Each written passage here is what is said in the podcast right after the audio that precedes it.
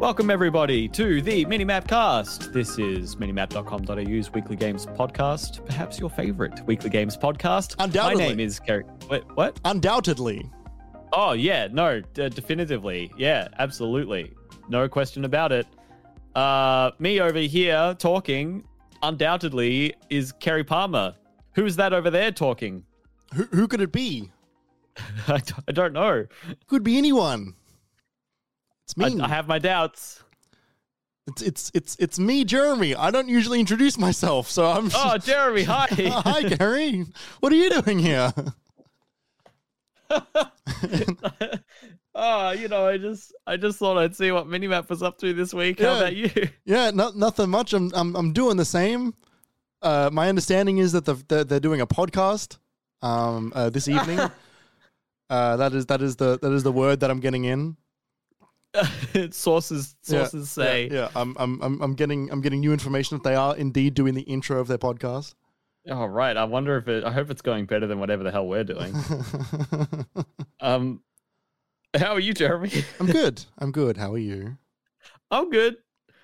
I'm good. I uh I, I couldn't I couldn't sort out my hair today, Jeremy. I've let it go for too long and I need to do something about it. Yeah, I'm I'm I'm in a similar boat. I need to I need to do something to it. It's it's I think unyieldly. I am hours away from just going to town. Yeah, just just shaving it again.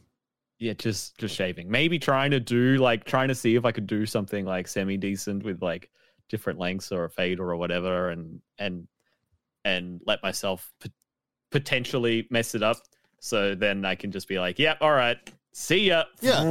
Well, that that was the that was the um that was my rule for when I bleached my hair was that like oh I'll try for a little bit, but if I don't like it, then I'll just shave it. But I did like it, so I might actually. I was thinking of bleaching it again, um, sometime soon. Do you remember when I sent you that photo, Which Jeremy? Earlier this week, I sent you a photo of me Yes. with very long hair and you with very blonde hair. yeah yeah yeah yeah. Two houses ago. Uh, yes, it was two houses ago. Yeah. Yes. And it, it kind of blew my mind. I was clearing out my hard drives, all those uh, all those wave files that I that I kept saving. I'm like, why is this minimap folder 150 gigabytes large? Yeah, that, that, would have been when you were recording local audio. Yeah, And yeah. saving him in I- but .wav, it was also when I was recording wave files, not MP3s. yeah, yeah, yeah, bloody lunatic. You're saving him in Yeah. WAV. And th- then, to be fair to myself, there are also video files in there from the from the the, one, the times that I um edited those. But uh, yeah, it's Yeah. um Yeah, H- Hez, Hez, Hez, funny. I think I'm, I'm glad I'm at the point in my life where I'm just like, fuck it, like ruin it. Like I don't care. I'll just get rid of it and then try again in in a, in a month or two. My head, my hair grows quite fast. Yeah, that's Um, good. So like if if I fuck it up, like I've I like the the thing that I that I always say is that there's there's no such thing as a bad haircut um a week later. At least for me, because Right? Yes. it- no, it- I that that makes sense. I like that. It just grows out and, and evens out a little bit, and then it doesn't Yeah. even look like you had a bad haircut. Um, I feel like I have undervalued my hair during my life, and now I'm getting to the point where it's starting to thin out a little bit at the front, and I'm like, oh fuck, I should have done something with it. yeah, right. I don't want it to change, but also I never did anything fun with it, so I'm like, it's over. Yeah. Um, I did have a my thing. life is ruined. I, I, I did I did have a thing that I wanted to talk about just before we jump into the podcast as well. Please. Um, which was uh, so so this episode spoilers for anybody that has not read the title of the episode that you're listening to, but it's going to be a big year in review episode where we where we look back at, at at 2023 and sort of just try and figure it the fuck out because we sure couldn't do that on the fly. Um, and It so was. We've been building this show for two hours. yeah, yeah, just Ah, one and a half. Yeah, and and and the reason for that is because last night, um, well, rather, so Saturday night I went out, um, went went to a bar with some friends, and then that turned out, uh, in that turned into um, going clubbing until like three a.m. Um, which was not how I expected my night to go, but that's how it went. Oh. Um, which was which was good fun. Um, I had a, I had a good time doing that. Um, but then Sunday I was feeling I was feeling quite tired and, and a little bit sorry. Um, and so I just sort of like chilled out at home. Sorry, I- Jeremy. yeah, like I, I, I, I did, I did my my house cleaning for the week, and and you know did the washing and stuff like that, and that that was all good. And then it got to about seven or eight p.m. Uh, and I was like, all right, I'm gonna order some dinner because it's too late for me to bother cooking because I've already cleaned a lot this today, so I'm just gonna order some food. And I'm gonna pull out my laptop. I'm gonna do the the get all the information for today's episode on my laptop. Um, and while I did that, I like popped on a film um, and I because uh, the the the movie Heat from 1993 is Yeah. getting a sequel quite soon. Um, with Adam Driver. Hotter. Hot, yeah, Heat too Hotter. Um, and uh, so I was like, oh well, like I haven't seen Heat in about ten years. I'll I'll pop that on while I'm uh, while It's I'm a heist I'm- movie, right? yeah yeah. Hmm. Uh, Al Pacino and Yeah, Al? Al, Al Pacino, Val Kilmer, um, Robert De De Niro. Yep. Yeah. Um, Hank Azaria's got a role in it. Um, uh, who else? dope. Huh? It's dope, That's that's not Hank Azaria. isn't it? nope. That's Dan Castellaneta is the voice of Homer. Hank Azaria is Moe. Oh, fucking whatever. That's fine. That's close enough for me. Um, I'm happy with that. Uh, and like a handful of others. Um, and so I popped it on for a little bit, and I started to do a little bit of work, and then I kept watching the film, and I did a little bit less work, and I kept watching the film, and then uh, that three-hour film I just watched instead of doing any work. Um, because let me tell you, Heat is one of the greatest fucking movies ever made. That's what people say. It is like outstanding. Like and like I knew that. I've seen it before yeah. but fuck is it just thrilling and gripping and exciting and you know like and like you know, it three hours? Uh, it's like two and three quarters um, Wow. For bloody 1992 or whatever. That's a long movie. uh, i mean kind of like titanic was around then um Titanic was like 99. right I, I'm like like they- had oh they had long movies back then but like And that's a that's a that's a long movie. oh yeah no titanic is is is too long um but Yeah. uh like heat is just fucking awesome and like it, it it's funny because like there is so much of the dna of the dark knight in heat it is Hmm. like and and so like I I did a review for it on Letterboxd and the first thing I said was Heat ran so the Dark Knight could walk because it is like like Dark Knight looked at Heat being like I would love to tell a Batman story like Heat but even even with characters like Batman and Two-Face and the Joker and the crime family it doesn't reach that high of just the intense like uh group of um like uh like villains in that film and Hmm. and Al Pacino as the most coked out cop that you could possibly imagine. He is intense all the way through. And it's amazing because you don't see him do coke at all in that film. Um but like Amazing. like that dude is on like on all the way like like and like the, the because like it's it's implied but it's not it's not explicitly stated so some people watch the film and don't don't realize this but the the way that i the way that i remembered that oh yeah this guy's meant to be on coke the whole film is because he speeds to a stop every single time he stopped he's driving his car like oh, he's he's like yeah, foot. yeah, yeah, yeah. Like even like he like turns into just like a little shopping strip and just parks in one of just like a, a parking spot at the side of a, a at the side of a, a shop, and is going like. 60 and slams on the brakes to get into the parking stop. And I was like, oh, oh my God, I forgot he's meant to be like so on coke this whole film. It is so good. It's so Jeremy- fucking good. Would you believe it if I said that I don't think I've ever seen anything with Al Pacino in it? That would uh, both not surprise me and make me sad. Um, there are there are there are there's a wide world for you to for you to watch. Um, I mean, like The Godfather is the obvious immediate one, um, but like Scarface, Mm. um, Heat. Ah, I've seen. Home Alone 2. That's good enough. Huh? Home Alone 2. What about Home Alone Two? He's watching Scarface when he's in the, the hotel in New York. Oh, and he goes to say hello to my little friend. Does he? th- does he do that? Yeah. Oh, okay. Because because there's there's the film in the first one, which is the like, keep the change, you filthy animal, Mm, Um, right. and that's that's not a real movie.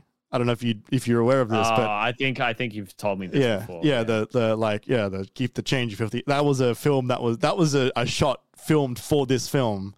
I like that. Yeah, That's it's it, it's really funny because but what it did is over the course of the next twenty years, it caused people to be like, oh, I wonder what that movie is, then googling it and not being able to find it. It's like that that tweet that went viral the other week about trying to find a specific song from The X-Files. um, the X Files. Yeah, yeah, that that was a great thread. Um, Uh, Yeah. hey, let's stop talking about the '90s and start talking about the 2023s. do we have to? it's it's it's why we're here, Jeremy. oh. Anyway, you should watch Uh, Heat. I'll put it on the list. Yeah, yeah, it's really good. That list do be getting longer though. I tell you what. Mm. Um, hey everyone, thanks for being here. We're gonna we're gonna talk to you about video games now. We're gonna talk to you about the past year, not the not so much the games, not not game of the year and all of that. Not our not our ratings. That's coming in the coming weeks. But uh no, but sort of the events, things that happened month by month, day by day. Not day by day. That would take too long. Um, probably would take too long already. But uh, yeah, that's what we're doing today if that sounds interesting to you, then hey, great, you're in the right place. Uh, this that place is the Minimap Cast, where we go live on all podcast platforms every Wednesday with 24 hours of early access given to all of our wonderful patrons. More on that in just a second. Uh, if you like what you're hearing, um, I've got bad news. That's the first time we've ever spoken about heat, and I'd be surprised if there was another. But it, you know, don't rule it out. No, Um, I don't think I've spoken about it on the podcast before. No, no. But oh, it's what I'm what I'm saying is I don't know if we'll do it again. Uh no, I like it's not exactly on the agenda. No. Well, maybe Jeremy, maybe if you was it really it, on the agenda? yeah, it was it was related at least to the, to to the work I was attempting to do last night for this episode. Ah, I see. Okay, Um, yep. but- fair enough. but perhaps if you if you watch it, then we can talk about it. Ah, yeah, I, I'm really busy. You know, Christmas and this time of year. It's, Oh, it's good. Nutty it's a good. Christmas movie. Great Christmas film for the whole family. yeah, like Die Hard. yeah, yeah, just like that.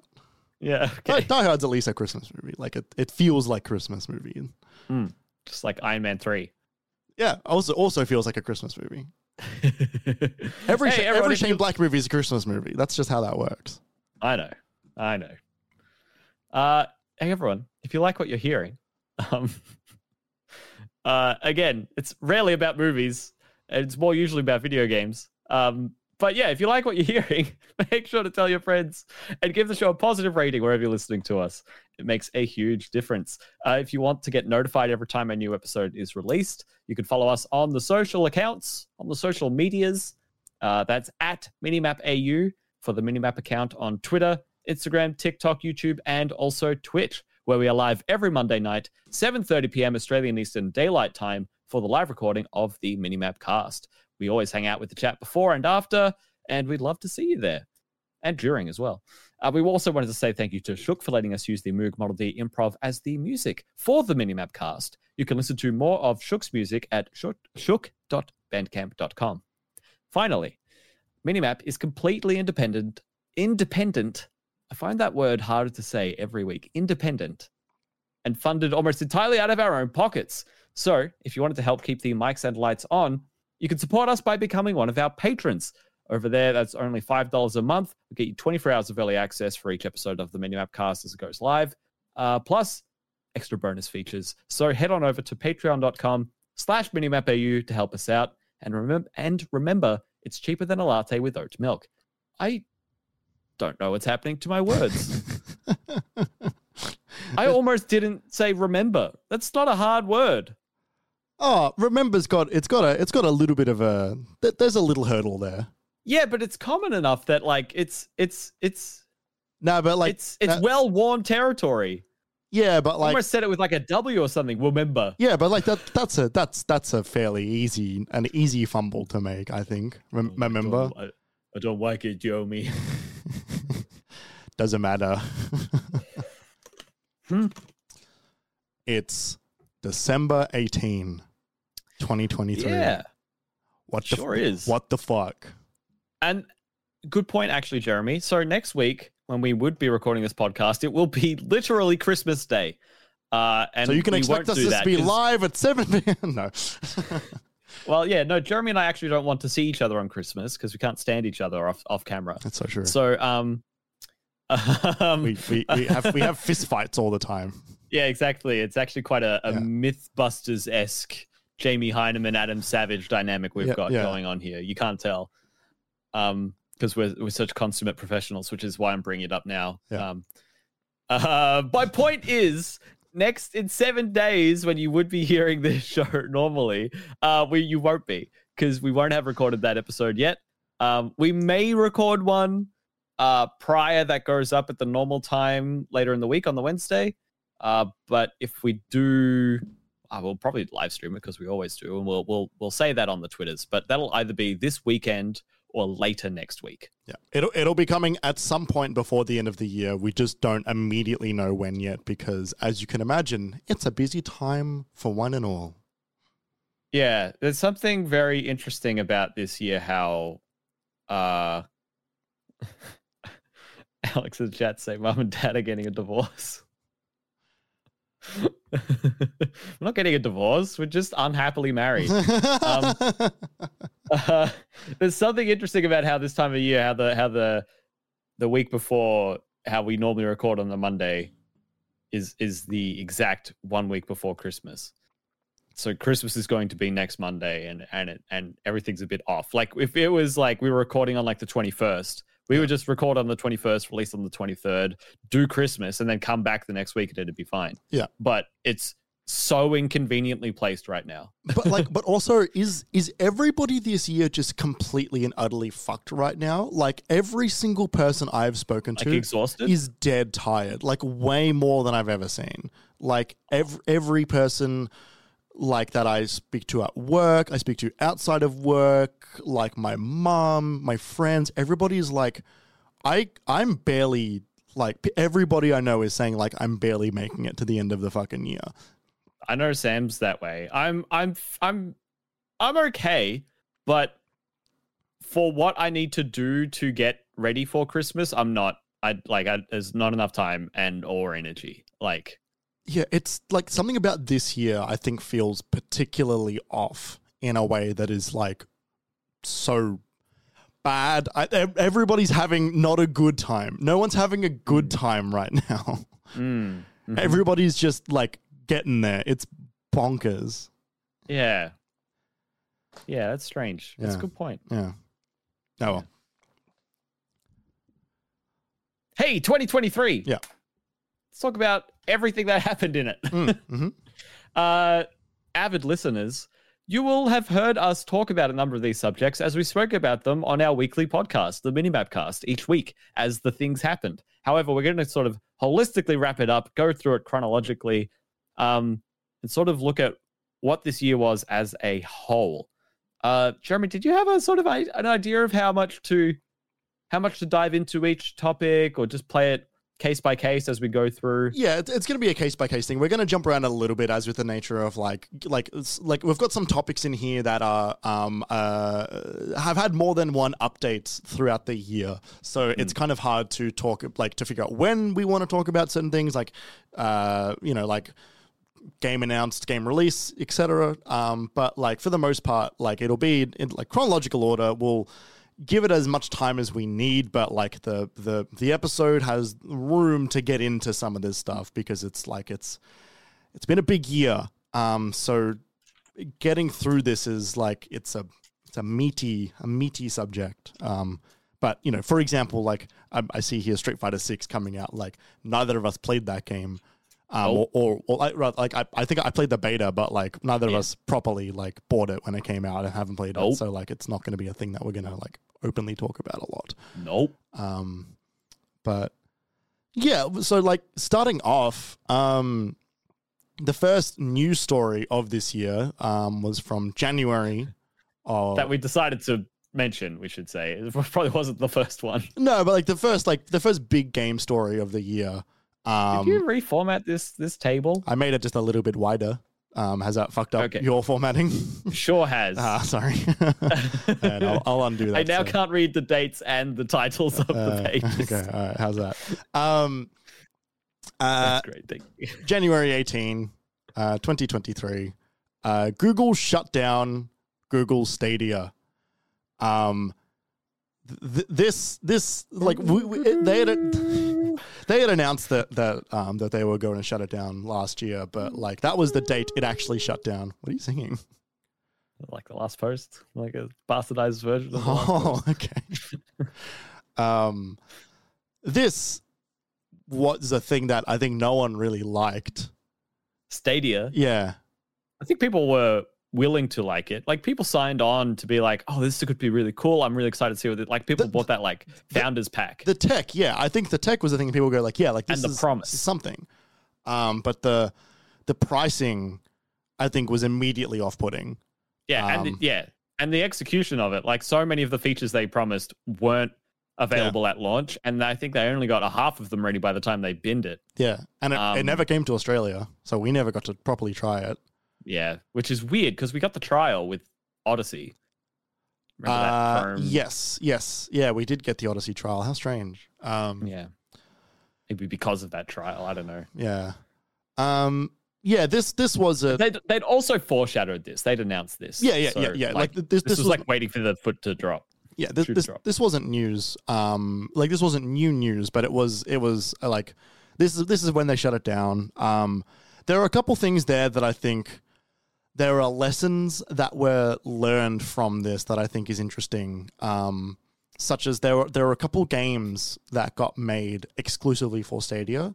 Yeah. Um, and those, I think, for the most part, they've they've nearly all, if not all of them, have have since released just onto PC now. Yeah. a Um, lot of the studios pivoted to try and get a release somewhere else. Yeah. But I want to say that some of them still had to honor their contracts of like exclusivity, which is like that can't have been good. Um, well, some of the studios were too small Yeah. as well, even. yeah, And they couldn't afford to just go back. and, and I think that like Stadia is a really good lesson in the dangers of that all digital future, that like that that uh the the lack of ownership. Um, you know, Google like they they at least and this is a thing that they realistically didn't have to do but decided to just for P- PR reasons. Um, they refunded everybody um, the software and the hardware. They they refunded at They least they refunded the game purchases, right? I don't know about the hardware. I don't think they refunded controllers. right. I want to say that there was maybe they refunded founders packs or something because there was there was something that they refunded that wasn't just software. I don't think I don't think they refunded the monthly cost, but I think that they refunded some of the controller purchases if you purchased directly from them during a specific window or something. And they, Um, they updated them to make them more universally useful. So Yes. they weren't just complete paperweights. So you could use them as a Bluetooth controller Yeah. other devices. um uh, yeah i think like the lessons were like they didn't like they could have not done that um and then everybody would have been out that money um Mm, and mhm. potentially you like those people who are making those games um couldn't pivot and suddenly because the the like and like at that point that's when the house of cards just falls right? Like which is a a warning for i think a lot of these types of um non-ownership styles of of uh, s- service. Um it's it's very easy for those to just disappear overnight. Yeah. um there was a thing semi recently which, which which reminded me of Stadia which was um Warner Brothers removing I uh, remember the Watchmen series, didn't they? uh oh I mean there's that but like like th- th- they've been taking stuff off their streaming service all the time but like they like I can't remember if it was I think it was Warner Brothers have stopped people who bought their movies and TV shows on the PlayStation store from being able to access them and there is no refunds happening there That's right. I did hear that. And so if you bought, you know, the Suicide Squad on Yeah. on 4K, you know, digital on the PlayStation Store, you not only can't buy it anymore, you can't watch it or download it anymore. You just lost access to that. So whatever Yeah. money you spent on that, you just don't get anymore. And Um, thi- that that's the like horror situation of DRM that Yes. like anti DRM advocates have been uh Warning. so concerned about. yeah, yeah, Like it's it's one of the it's one of the most notable first times of them revoking licenses and how the problem is when you buy these things, you're not buying a copy of the game, No. you're buying a license. And yeah, realistically, a lot of time it doesn't happen. Even if it's delisted, you still have access to it. But a lot of the times, what happens is you just get the license, and there is the possibility for the publisher or the rights holder to revoke that license at any time. Yep. I mean that's that's what happened with PT, right? Like the like you Yeah. can't you you had that on your console, um, but if you deleted it, you couldn't re-download it, um, and you certainly couldn't download it if you hadn't bought it or uh, yeah, and there were no added it. discs of that. No, like and like you know, like it, it didn't cost anyone any money, but um, that like ha- is now just considered lost media, Yeah. um, or at least rare media. I'm not sure. Well, yeah, the only way to transfer it between to to to to like purchase it is to buy a PlayStation 4, Kind which is fucking ridiculous. or if you're Lance McDonald, well, yeah, or or you hack it. yeah, yeah, Yeah, it, it, it's probably there's probably a PT ROM somewhere. Yeah. but like we're we're so far away from PS4 emulation. yeah, like, yeah. like, we are. we'll see that in ten years, and we'll be like, oh, finally. Yeah. Anyway, Um, but yeah, goodbye Stadia. I don't think we'll ever talk about Stadia again. yeah, yeah, it's, Yeah. it is weird because it was like it was on the box for a lot of games, right? It was like yeah, part of the like you know release date splash screen, all the platforms it's sitting on. Like I remember it's seeing it there, being like, "That's weird." the thing I remember Stadia the most for is in their announcement presentation. They revealed, they announced Baldur's Gate three. What? and that was the trailer of um the person in the streets becoming what are they called a uh, uh chrysalid what are they what do they call the The the the the yeah the the alien The Mind brain. Flayer. Yeah, mind flayer. um and you see the like you hear the bones shattering and the and you see the silhouette of the person morphing as as the as the the octopus sprouts out of them it was uh i, I remember watching it i'm like fuck this is a gruesome trailer Yeah, right. And then they went into it. It was like Baldur's Gate 3, Larian, the people who defended the original sins coming to early access. I'm like, oh, fascinating. I know that name. And I remember people went off on it. But every time I saw Baldur's Gate, every literally every time until basically this year when it sort of redefined what it was as its own standalone thing, I thought, oh, that's that game that they announced on Stadia. Yeah, right. I'm not sure if that was. I want to say it was announced before that, though. I sincerely disagree. Right. I really think it was it was revealed like that was part of their coming out party was hey this is going to be on Stadia what is it you don't know we're going to show you here it is and then they had Larian being like oh it's so helpful because we can develop it like this and blah blah blah blah blah you know Yeah, right. Um, the the the Stadia memory I have was um Phil Phil Harrison. Is that his name? Um, he- oh that yeah that exec yeah, yeah, yeah. Because he used to run Microsoft and has run EA in the past, and he sort of has just done the rounds. Um, uh, yeah Phil Harrison Yeah. Um, and I remember just looking at him going like, like, man, you're like old games exec. Like, like you're you're of a of a breed that basically doesn't exist anymore. Yeah like Don Mattrick Yeah, like yeah, him, Don Mattrick, and the um the guy that used to the English guy that used to w- run E- EA and is now head of like he's got the Halo 2 tattoo huh? he's got the Halo 2 tattoo What did did old mate get a Halo two tattoo? The guy who announced it was like, "Here's the date," and he fucking showed off his bicep. Oh my god, Remember that's that? that's so funny. Um, I'm pretty sure he went on to. He, I'm pretty sure that's the guy we're talking about. the, the guy that went on to work for Man, who used to run. He now runs Manchester United or something. yeah, Yeah, right. That's that's funny. Release Um, date tattoo. Uh, Peter Moore. Peter Moore. Yeah. Wow. Has he got a Halo Yeah. two tattoo? Is that is that a real tattoo? That was how they announced the release date of that game. He showed it on his arm as a tattoo. Oh, it- I I I wonder if that's real. It is. I know, but I wonder if he still got it. Like, I wonder if he's got it removed. That's so funny. Um, yeah, like, like it, it's yeah, just Phil Harrison is is of that breed. I remember looking at that going like he's like there- there's like there's some weight behind that guy, but it's also not weight that anybody is like really excited to see because he's just not a he's not one of those execs that like left companies and everyone's like oh he was a legend at X Y Z. He was just kind of a he was a suit. Yep. He was a suit. Um, up next, uh, Hi-Fi Rush was shadow dropped um, on January 25th, 2023. So cool. You wanna you wanna talk to Hi-Fi Rush? You like the game more than I, so you wanna you wanna you wanna talk to that? Oh yeah, I mean, I only played it for three or four hours. I really like the concept. Um, I'm not a huge fighting action game guy though, like Devil May Cry, Bayonetta, like that. That that's never been my style, and that's that's what this game is at heart with a rhythm overlay.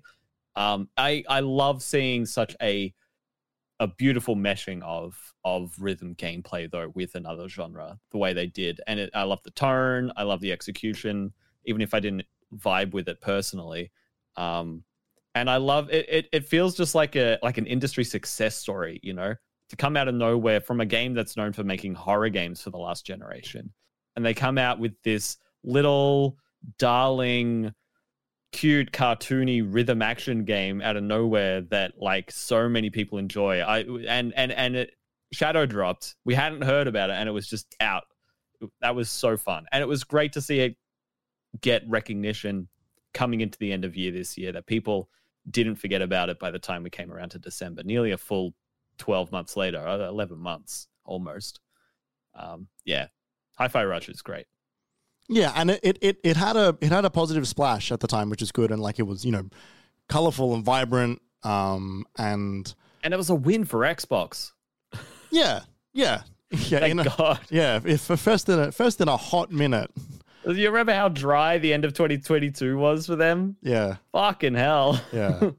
um, I've I've just looked it up. Uh, Peter Moore celebrated uh, the twentieth anniversary of his tattoo, um, about a month ago. Uh, Yeah, sa- wow. saying uh, it was 20 years ago this evening. The Halo ink was still damp and the arm was still sore, but we at Xbox changed Blockbuster Gaming marketing forever. It's so funny. it's pretty funny.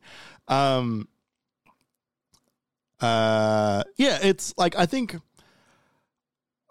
I don't know what like I don't know if they'll do another Hi-Fi Rush. I think there's room for it. Um, Definitely room for it. I think that like there's I think that like we spoke about this I think at the time um, when it came out, but like it felt like a good it felt like a good Game Pass thing, right? It was like barrier to entry was just like have the sub, um, you'll have a good time probably at least for like a couple hours, and if you dig it, then you'll play through the whole thing. Mhm. Um, but it was yeah, it was it was engaging and enjoyable and pretty easy to pick up. Um, and it wasn't Hi-Fi too Rush long. was the game that made me realize that I was working with an audio delay on my computer, which as a video editor is very important to realize. So thank you, Hi-Fi Rush. its legacy lives on. Um, I could do Clone Hero and whatever, and that it still didn't yeah, nail into my head that I was dealing with like a 200 millisecond lag That's on my audio. I, I I discovered that the other day when I played the Fortnite Harmonix thing. uh, Yeah, yeah. uh, And I was like, oh, I've got a delay on my on my AV receiver. Yeah. Um, two days after Hi-Fi Rush, Dead Space remake came out. Um, now I, I didn't I didn't get a chance to to really play this. Um, did- I, I didn't even bother to pretend to even try to get to it. I really wanted to. I quite like Dead Space, and I think it's a really cool franchise. Um, but I just didn't. I Didn't might try and get into this when it's cheap, or is it on Game Pass yet? It is- Maybe it like is- I might, is- I'm, It is on Game Pass. I might, I might duck into that one time because I, I, I, I one time tried to get into Dead Space because they gave the trilogy away on Origin. I, I, I, I don't even know when, so long ago. Um, but Dead Space One is up there with Dark Souls One for terrible PC ports. Yeah, right. really bad. I, I wasn't aware of that. it's also just old. Like it's like it's old enough that the that's why the PC port is so bad because it was like 2007 back when they didn't know that like they started making more PC ports, but no one knew how to do it properly. And and it was still early into the 360 and PS3 era that they were probably still learning how to make PS fucking three games. Exactly. Like I don't. I think that game doesn't run at 1080p, Right. Right. so it's like boy, very unappealing. Yeah. But like Oh, that yeah, remake looked great. Like visually, Yeah. it, it looked really awesome. I remember talking to uh, Drew from uh, House of Mario. House of Mario, House of Nintendo. House I of always, Mario. I always, House of Mario. I always mix that up. Um, sorry, Drew. Uh, But he was he was when we were talking at PAX, he was talking about how much that game scared the pants off of him. Even like he he really wanted to play it, but it, he really struggled. Yeah. Uh, and then oh, only a week and a little bit later, um, the the Metroid Prime remastered released. Um, and Shadow drop, another shadow drop. yeah, well, you can't, yeah, sh- yeah, Shadow dropped officially, rumored for years, rumored for years and years. Yeah, Apparently, had been finished for well over a year. just sitting in the just, tank. just sitting there, just ready, waiting for them to pull that trigger. Um, uh, it's a good remake. It's it's a it's a, it's a good remake. Jeremy, this I think this game's going to be in my top five for the year, Yeah, wow. which is weird. We need to point out that it's weird because actually it's just a game from 2002. Let's let's just say it because it is. Yeah. However, it's one of my most it's one one of the gaming experiences from this year that I remember the most. Right. That that made them that that left the the the strongest mark for me this year. Um like I worked on that game I 100% of that game twice in like a month. Yeah. And don't hate it. Yeah, right. That's a huge, huge, huge uh, th- uh, mark in its favor. Yeah. Um, that game's got style and tone oozing out of every every plant and space pirate and ancient facility and Metroid tentacle. Well, uh, not tentacle. What are they called? Um, fangs. Yeah. Um, but I think for me, what I was wowed by at the time and what I, I'm wowed by now, I think it's the best looking game on the Switch. Uh, I I think I disagree because at the very least of Mario Wonder. Ooh, okay, yeah, no, that's Um, that's fair enough. I, I also think Mario Odyssey looks looks good mostly. Um, it's maybe not as consistently good everywhere like um, Metroid, but Yeah, and um, and to be fair to other games on the Switch, like Metroid Prime Remastered is working is a game that was working within the confines of Metroid Prime on GameCube. sure. That's why it can run so well because it's got so many so many loading zones, so that it can, it can all fit onto one mini disc. Yeah, it's it's Like- it's a it's a much simpler structure of a game. Exactly. It's not like Xenoblade Chronicles 3 or um even Breath of the Wild and Tears of the Kingdom. Yeah, yeah, like those totally. gigantic open world games. Yeah. Or, or even like the Kirby games, right? Like the like which, which also look good, but like it's yeah, but it's it's working they in make a, the most of what they can it's working in a very efficient structure. Um, while also trying to make something modern. yeah, yeah, um, yeah. Like I, I, I, like I remember like when when we talk about playing this game, um, or rather when I when I streamed that final time I played that uh, uh Metroid Prime rem- remastered, and I remember thinking like, I, I think I do overall like that game. I think I think I have I've come further around on it now that I've had time away from uh its The lackluster final fifth of that game. yeah, like it, it's weak final act, I think. Um, Yeah. uh, but like I'll play the second one, and I'll like I'll give the third one a go, even though I, I'm I'm not assuming to to like that one as much. Um, Yeah. but it it it really made me go like this is like this is the like this is the M rated alien game that that that I'm never gonna get. Um, Yeah. which is which is cool, and I'm glad that And it's a Nintendo game. yeah, yeah, and and and that's the thing. It's got that Nintendo flair um, attached to it, Mm. and we still don't know where Metroid Prime Four is. No, we don't. Dear but idea. boy, I don't care what they what which one whatever comes next. I'm excited for it. it it'll Metroid be- Prime series. It'll be two. Like they'll they'll Yeah, I know. they'll do two, three, then four, surely, right? Or not. Maybe. Or maybe they just won't do that, like how they never brought out fucking Super Mario Galaxy 2 on the Switch. I mean, they never promised that. No, I know, but like it was kind of expected. Oh, I I never expected it. I'm like, oh, you didn't bring it out now, and this is time release, like time sensitive release. I I, don't I don't think we're ever getting Galaxy Two. That's so fucking strange. it's really weird. At the end of February, February 22nd, um, the PlayStation VR 2 released. The, the the only the only major piece of the only piece of hardware from the major develop from the major parties this year.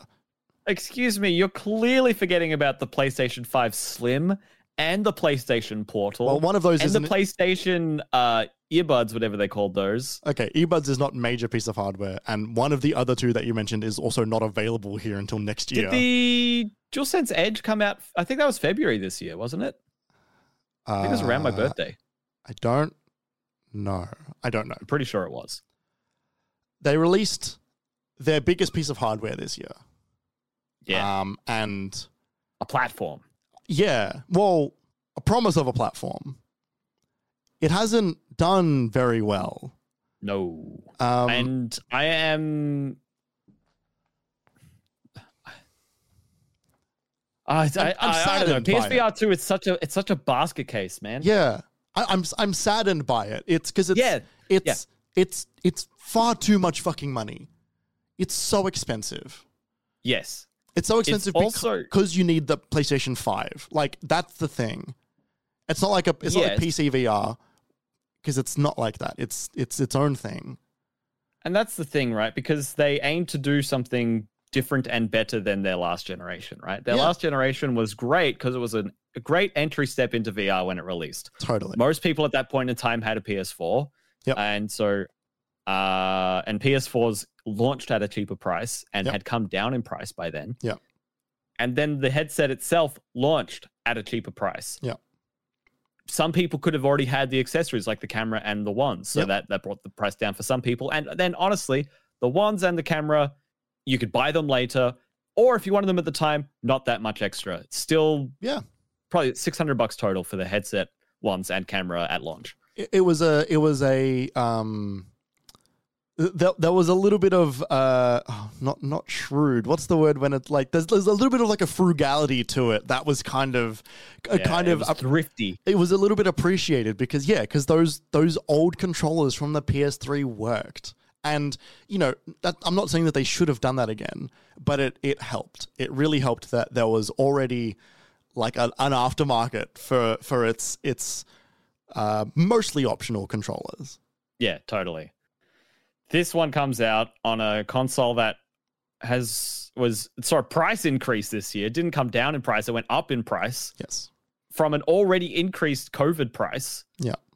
Uh, and then it somehow cost even more Yes. on, and you needed both of them. So in Australia, you have to put down more than sixteen hundred dollars for this, Yeah. which is a lot. A lot However, it also looks like they're providing one of the best VR experiences that you can have for that kind of money. yeah, So f actually, what they're offering isn't bad. However, it's it's so at odds with what they established with their first generation and what the console market is all about, with sort of accessibility, ease of use, easy to get into. Like, and oh man, And and it's also like like you know if you spend 600 1600 dollars on VR on the PC, you won't get that immediate same all in one experience. But what you will get is uh like like the option to to do like you know play games on Steam and stuff, and so you get lower price point for the software. You get a like you know ten years of backlog of VR games that have already been on there. Mhm. Um, you get mod mod ability. yeah, you, you get a lot more freedom with your toy um, that you just you just can't get in a in a console experience. Um, That's that's the other thing we didn't mention either is that this is PSVR two. However, it is not at all backwards compatible with one, and that's again because of how thrifty the first one was, and it was built on old hardware. Yeah. And to bring out a, a new generation, they did really need to move away from what their past was. But it means that everyone had to leave their their software library behind. So Yeah. even the diehards who bought in, they're left with a, a, a platform that had no games to. you- There was nothing to do on it. yeah, I, I remember one of the things that like when this when when it, when it came out, I remember thinking because they launched it really close to their revamp of PlayStation Plus. Um, and I remember thinking, I can't believe, or it was it was it was kind of close to that. That was that was eight to ten months prior. Was it like, like when it when it dropped or when it was announced? Well, remember we got it late compared to the rest of the world, and we got it halfway through last year. Right. There was there was like I remember thinking, why are there no PS Plus games on their now more expanded PlayStation? So why are there no PlayStation VR games on their now more expanded PlayStation Plus service? Like for Um, the very few that did go back for the development time to modernize, to like be like, hey, you've you've bought this originally, we've we've ported it so that you can play it on your new system. Yeah, or, or even like, hey, you bought our new system. Like the the top five most exciting PSVR games are available on even the most expensive of our of our PlayStation Plus offerings. They Yeah, weren't Here's a free month. they weren't even there. No, they're too stingy for that. It's it, it's it's it's like really cool hardware that's unfortunately locked behind a lot of uh confusing decisions. Yeah. Which- And and is ultimately quite inaccessible. Yeah. We were talking earlier um while we were setting up the show about um Resident Evil 4, which we'll get to in a minute. Yeah. Um it's lit- literally the next thing. Yeah, yeah, Um, in a, yeah. Oh, we could we could dovetail into it, but Yeah. they just came out with their VR mode on PSVR two, and people are saying it's one of the best VR experiences you can have, like in a from a fidelity sense, because Yeah. you've got the resolution in the in the headset itself, you've got the the haptics in the headset and the controller, you've got the eye tracking. It makes use of all of that, and the only thing that really holds it back is just that it's a mode on a game that wasn't really designed around VR, and even then, that's just like a like a like one mark deducted, you know, like one point off, and the rest of it's amazing. Yeah. Um, like and and looking at something like that makes me go, oh, maybe I like I literally had the thought of like, oh, maybe I should look into this, but it's taken all year for a mode of a remake of a game that came out nearly 20 years ago. Kinda. Like, Ki- I- I- kinda, kinda. I, what I mean is like, Call of the Mountain wasn't it, No, it was And- another shooting gallery. How exciting!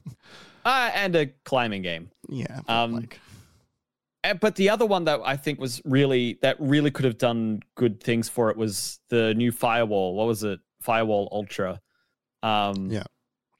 And apparently that was really confusingly designed. It really did not bring forward the uh the strengths of the original game, which people applauded. Like people loved that first game on the first system. And I was really looking forward to, okay, maybe this is going to be one of the most definitive things you can get, like best experience, best hardware, blah blah blah blah. And it was just like, nah.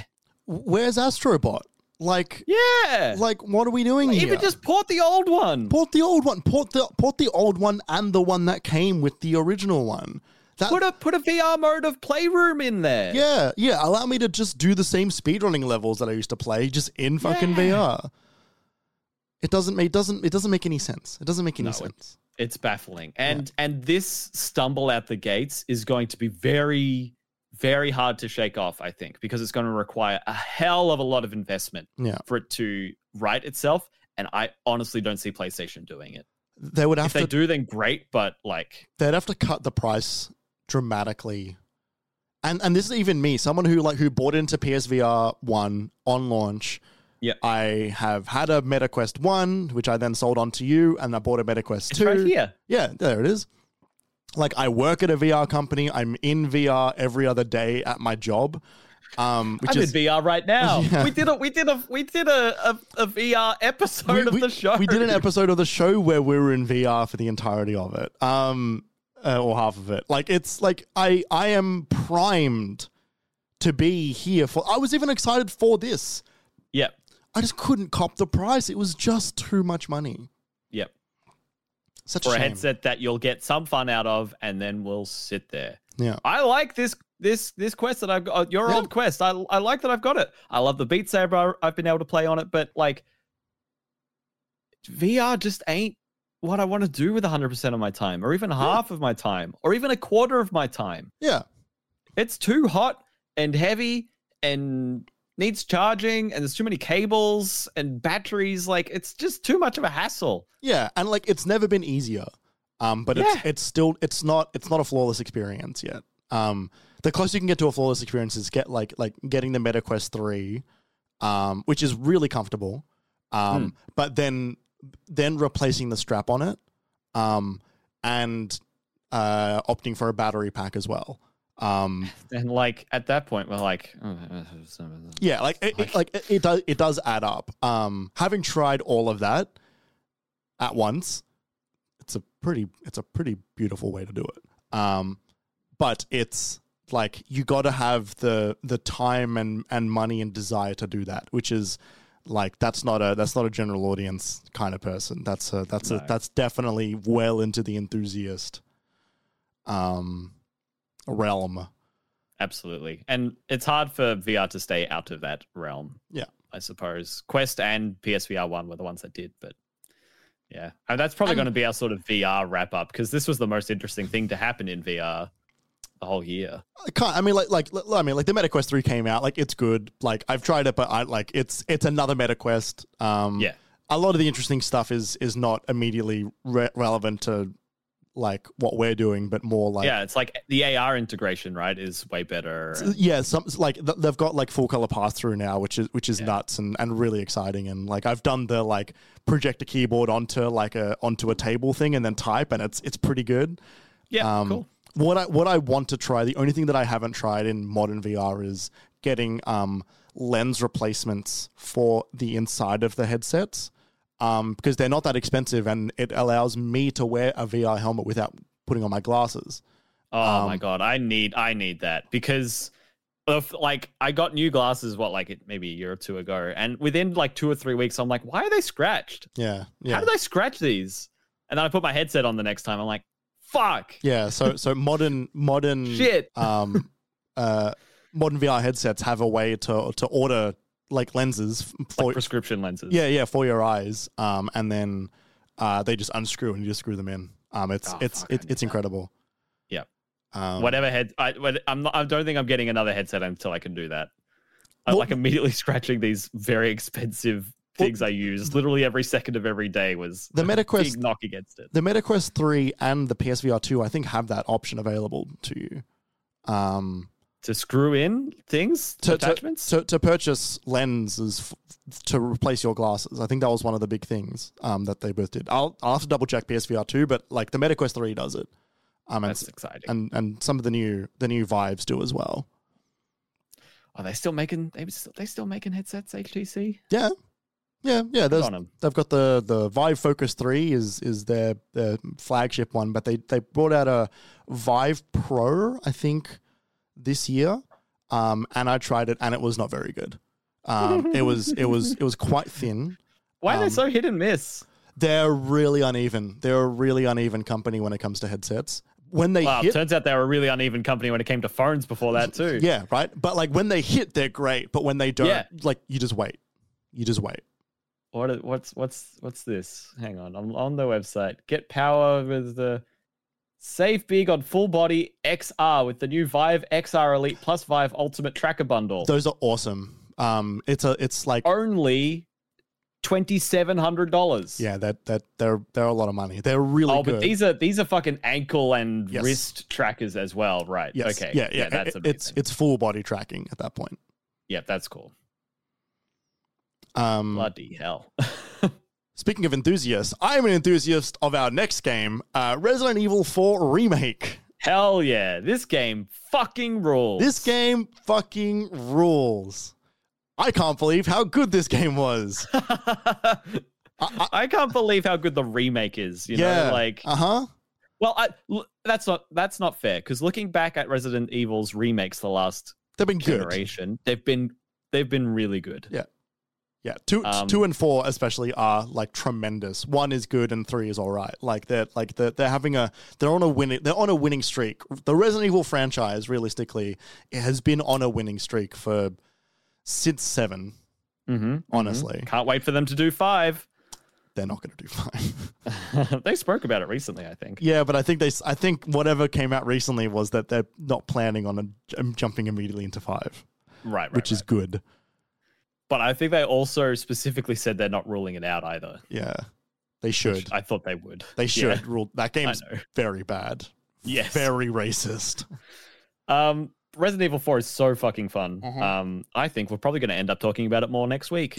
But I think we uh, surprisingly lengthy, but doesn't really overstay its welcome. Yeah. Through all of that, it's campy. It's like, it's like doofy anime action at times. Like lots of like, huh, and what the, and and like action rolls and and flicking of the hair and Yeah. slow mo when someone swings past the camera. Like it's so over the top, and it works And- all the time. and it knows how much fun it's having. yeah. It, it is it is such a it knows how much fun you're having. Yeah, yeah, yeah. Um and like the gunplay is really good. Like the the exploration is really good. It's just like it's just a fucking banger. Yeah, it really is. It really, really is. I know people who played the original. Like there are some people who really loved it, but some people who really didn't. Um, I didn't play the original, and I just love it anyway. So Yeah, mhm. there. um we'll talk about that game more um next week. Um after this, um on March 27th, um was the closure of the Nintendo eShop for the Wii U and the Nintendo 3DS. Where, but also like like in like a oh no, that's that's a shame, but also like uh I mean it's a whole preservation issue. Like It is. there's It's a practicality of like who is on here anymore kind of a feeling. But then there's the the reality of oh this is gonna make a lot of games much harder to get and a lot of games that only ever released online are gonna be gone for good in terms of official purchasing methods. And for a studio that is notably anti like anti emulation, they're really hard on on piracy. They are like extraordinarily harsh um, when it comes to like cease and desists. Um, was it this year that they they ruin indebted they ruin the- that guy's the- life. that person's name who was Bowser something? I don't remember if it was this year or if it was late last year.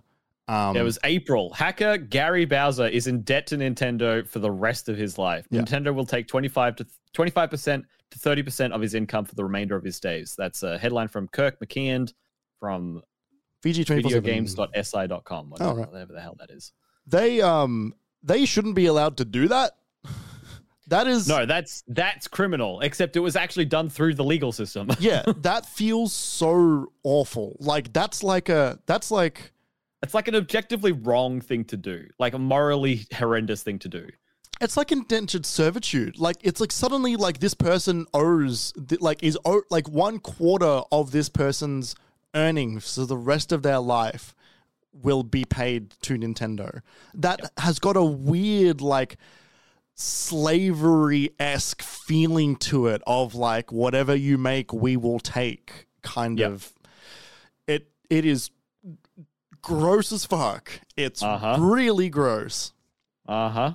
Um, so yeah, th- like this and um, the shop closing down, like like the shop, like, and I understand the like I I also do understand the argument of like you know they can't support everything forever. I get that, but this wasn't like oh we just don't want to support it anymore. Like no, this was like this is entirely financial. No matter who cares, and they will still bring out patches on their old hardware at times to circumvent piracy. Like they will still do that because they they care about punishment more than they care about actually like supporting their product. hmm Um, so that was that was when that happened, and then a couple days later, uh, E3 2023 was cancelled.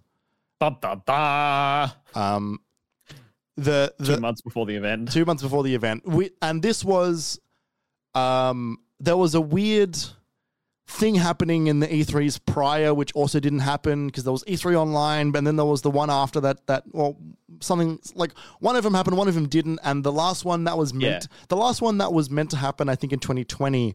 Just before then, like the company that was like in charge of all of their booths, like they had some falling out with the ESA, and that was when Keighley span off and did his own thing. That was 2019.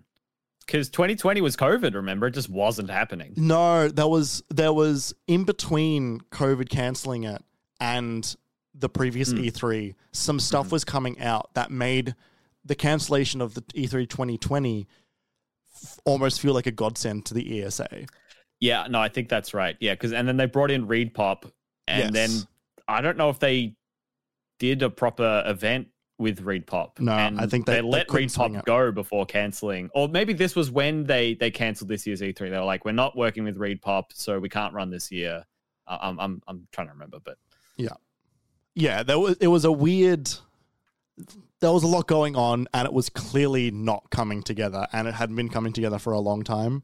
Um, this was the I want to say sixth time we saw E3 is dead over the last five years. and, and and this was the this was the time they counted it without saying that they were going to come back next year.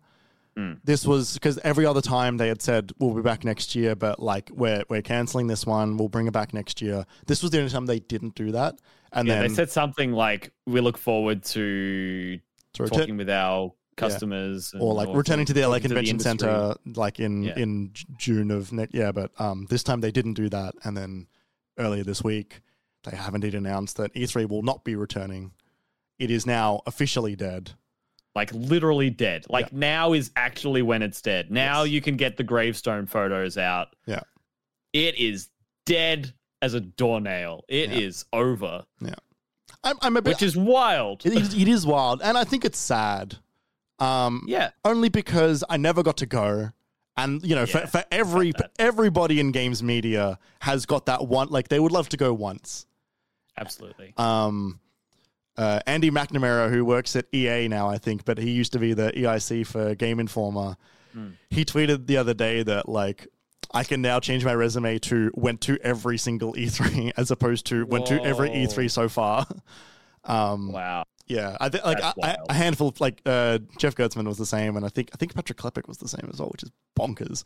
Oh, Um, because he was what a weird guy. because he was he was a kid when he went He was a child because he used to work at when he started working the, the, the show floor. no, no before that because he he worked at GameStop and you could get in with a GameStop like employee thing. Oh, Yeah, wow. yeah, right. Um, because that was when it was a trade show, and so you if we were coming up in the 90s and we could just like Right? bug people who we met at a convention. Well, we would have been coming up in Australia, but even then there was an industry here at that point. I know, I know. Anyway, um, AAA industry. E3 is dead. It's sad. And Yep. I think we'll have more to say about this at some point in the future. But I think the replacement that we have with the Keighley shows, I think, is a worse future than even. I think the worst of E3. I think is not is not worse than what we have now in a weird roundabout way. Well, the thing is, there's no incentive to run it like it used to be run. No, none. And In not fact- even for summer summer game fest. in fact, there's incentive to explicitly not run it like how it used to be run. Exactly. Like the thing of bringing everyone all together because this is when all the execs are in the right place. So this is when they could all be in the meeting. So this is when we all have to have our press conferences and they can't overlap. So they've all got to be scheduled. We've all got to like sync it up. And it meant we had three days of back to back to back conferences from Ubisoft and EA and Microsoft and Nintendo and Sony in person. Miyamoto's there. Like we see Uncharted 2 for the first time, Ridge Racer. Like that that slew of conference followed by the show floor immediately in the in the preceding days that is E3 we haven't had that in years.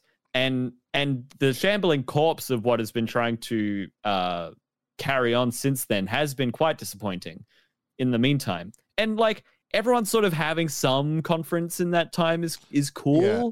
like like we get it's but now it's like a two month thing. It happens across like half of may into half of july. And and it's just and even then, you'll miss some. yeah. And and also everyone else jumps on the bandwagon who's trying to get in because the barrier to entry is so low. So you've got like wholesome games direct now. Not to say they're bad but like there is now even more noise Yeah, yeah. Like PC Gaming Show is always hanging around, and like there's you know Day of the Devs, and like there's other Mhm. like the smaller satellite ones that happen nearby. EA Play would usually just have like some in-person event even without a show. Um, they didn't even do a show this year no, no, they didn't have anything to fucking show. No. So like it's really E3 is just never going to be what we have. I, I'm glad there's something in June.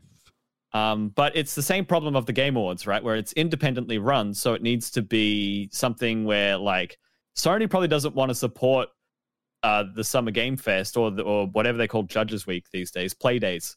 Um, I think like they, they they're not going to want to support it in case Xbox gets in there and wants to show off their new Halo game, and it's like the the place to play it. You know, they Sony doesn't want to encourage that or give a platform to that or fund that. Yeah. So they're probably just not going to play ball with Summer Game Fest ever. Oh, like they're they're not. They they showed The Last of Us Part One there. They they, show stuff. They they showed the Yeah, Sp- the I- I Spider Man mean release like, date. It's not the same as it being shown and then it being playable. No, no, and like I think part of it is also because like it, the timings just didn't work out. Um, but like th- it's also not nearly as physical as as it used to be. Um, which is which is a big a big difference. But like it also doesn't feel, uh, because it's like there's no such thing as the spirit of it, but like it doesn't feel like it has the same goals um anymore. It is Mm. it is it is not just about uh getting the game in front of people to do coverage. It is about selling pre-orders and uh getting you to order lunch with DoorDash um is is what it feels like the point of it now Mm-hmm. and getting the rock to tell you about the the the, Oh, the, the hierarchy in the DC universe is about to change. Um, yeah. Until you hear about James Gunn. um, so yeah, it's it's definitely got different priorities, but like again, like yeah, same with the Game Awards. I think that the priorities of of of the Keighleys are noticeably worse. Yeah. Um, and self-serving. So I will I will miss E3. We should do a we, we, should, we haven't done an E3 remember E3 in a while. We should do one of those soon.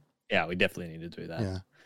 Uh, before we jump into our next thing, Jeremy, I reckon we should throw it to a break. All right. Um, we're we're we're we're lingering on these, so I reckon we'll, we'll jump back to something a bit more quick fire, but we'll we'll we'll hit the heavy topics. So stick around, everyone. We'll be right back. I thought I heard the music, but I didn't yet. Here it comes. Woo!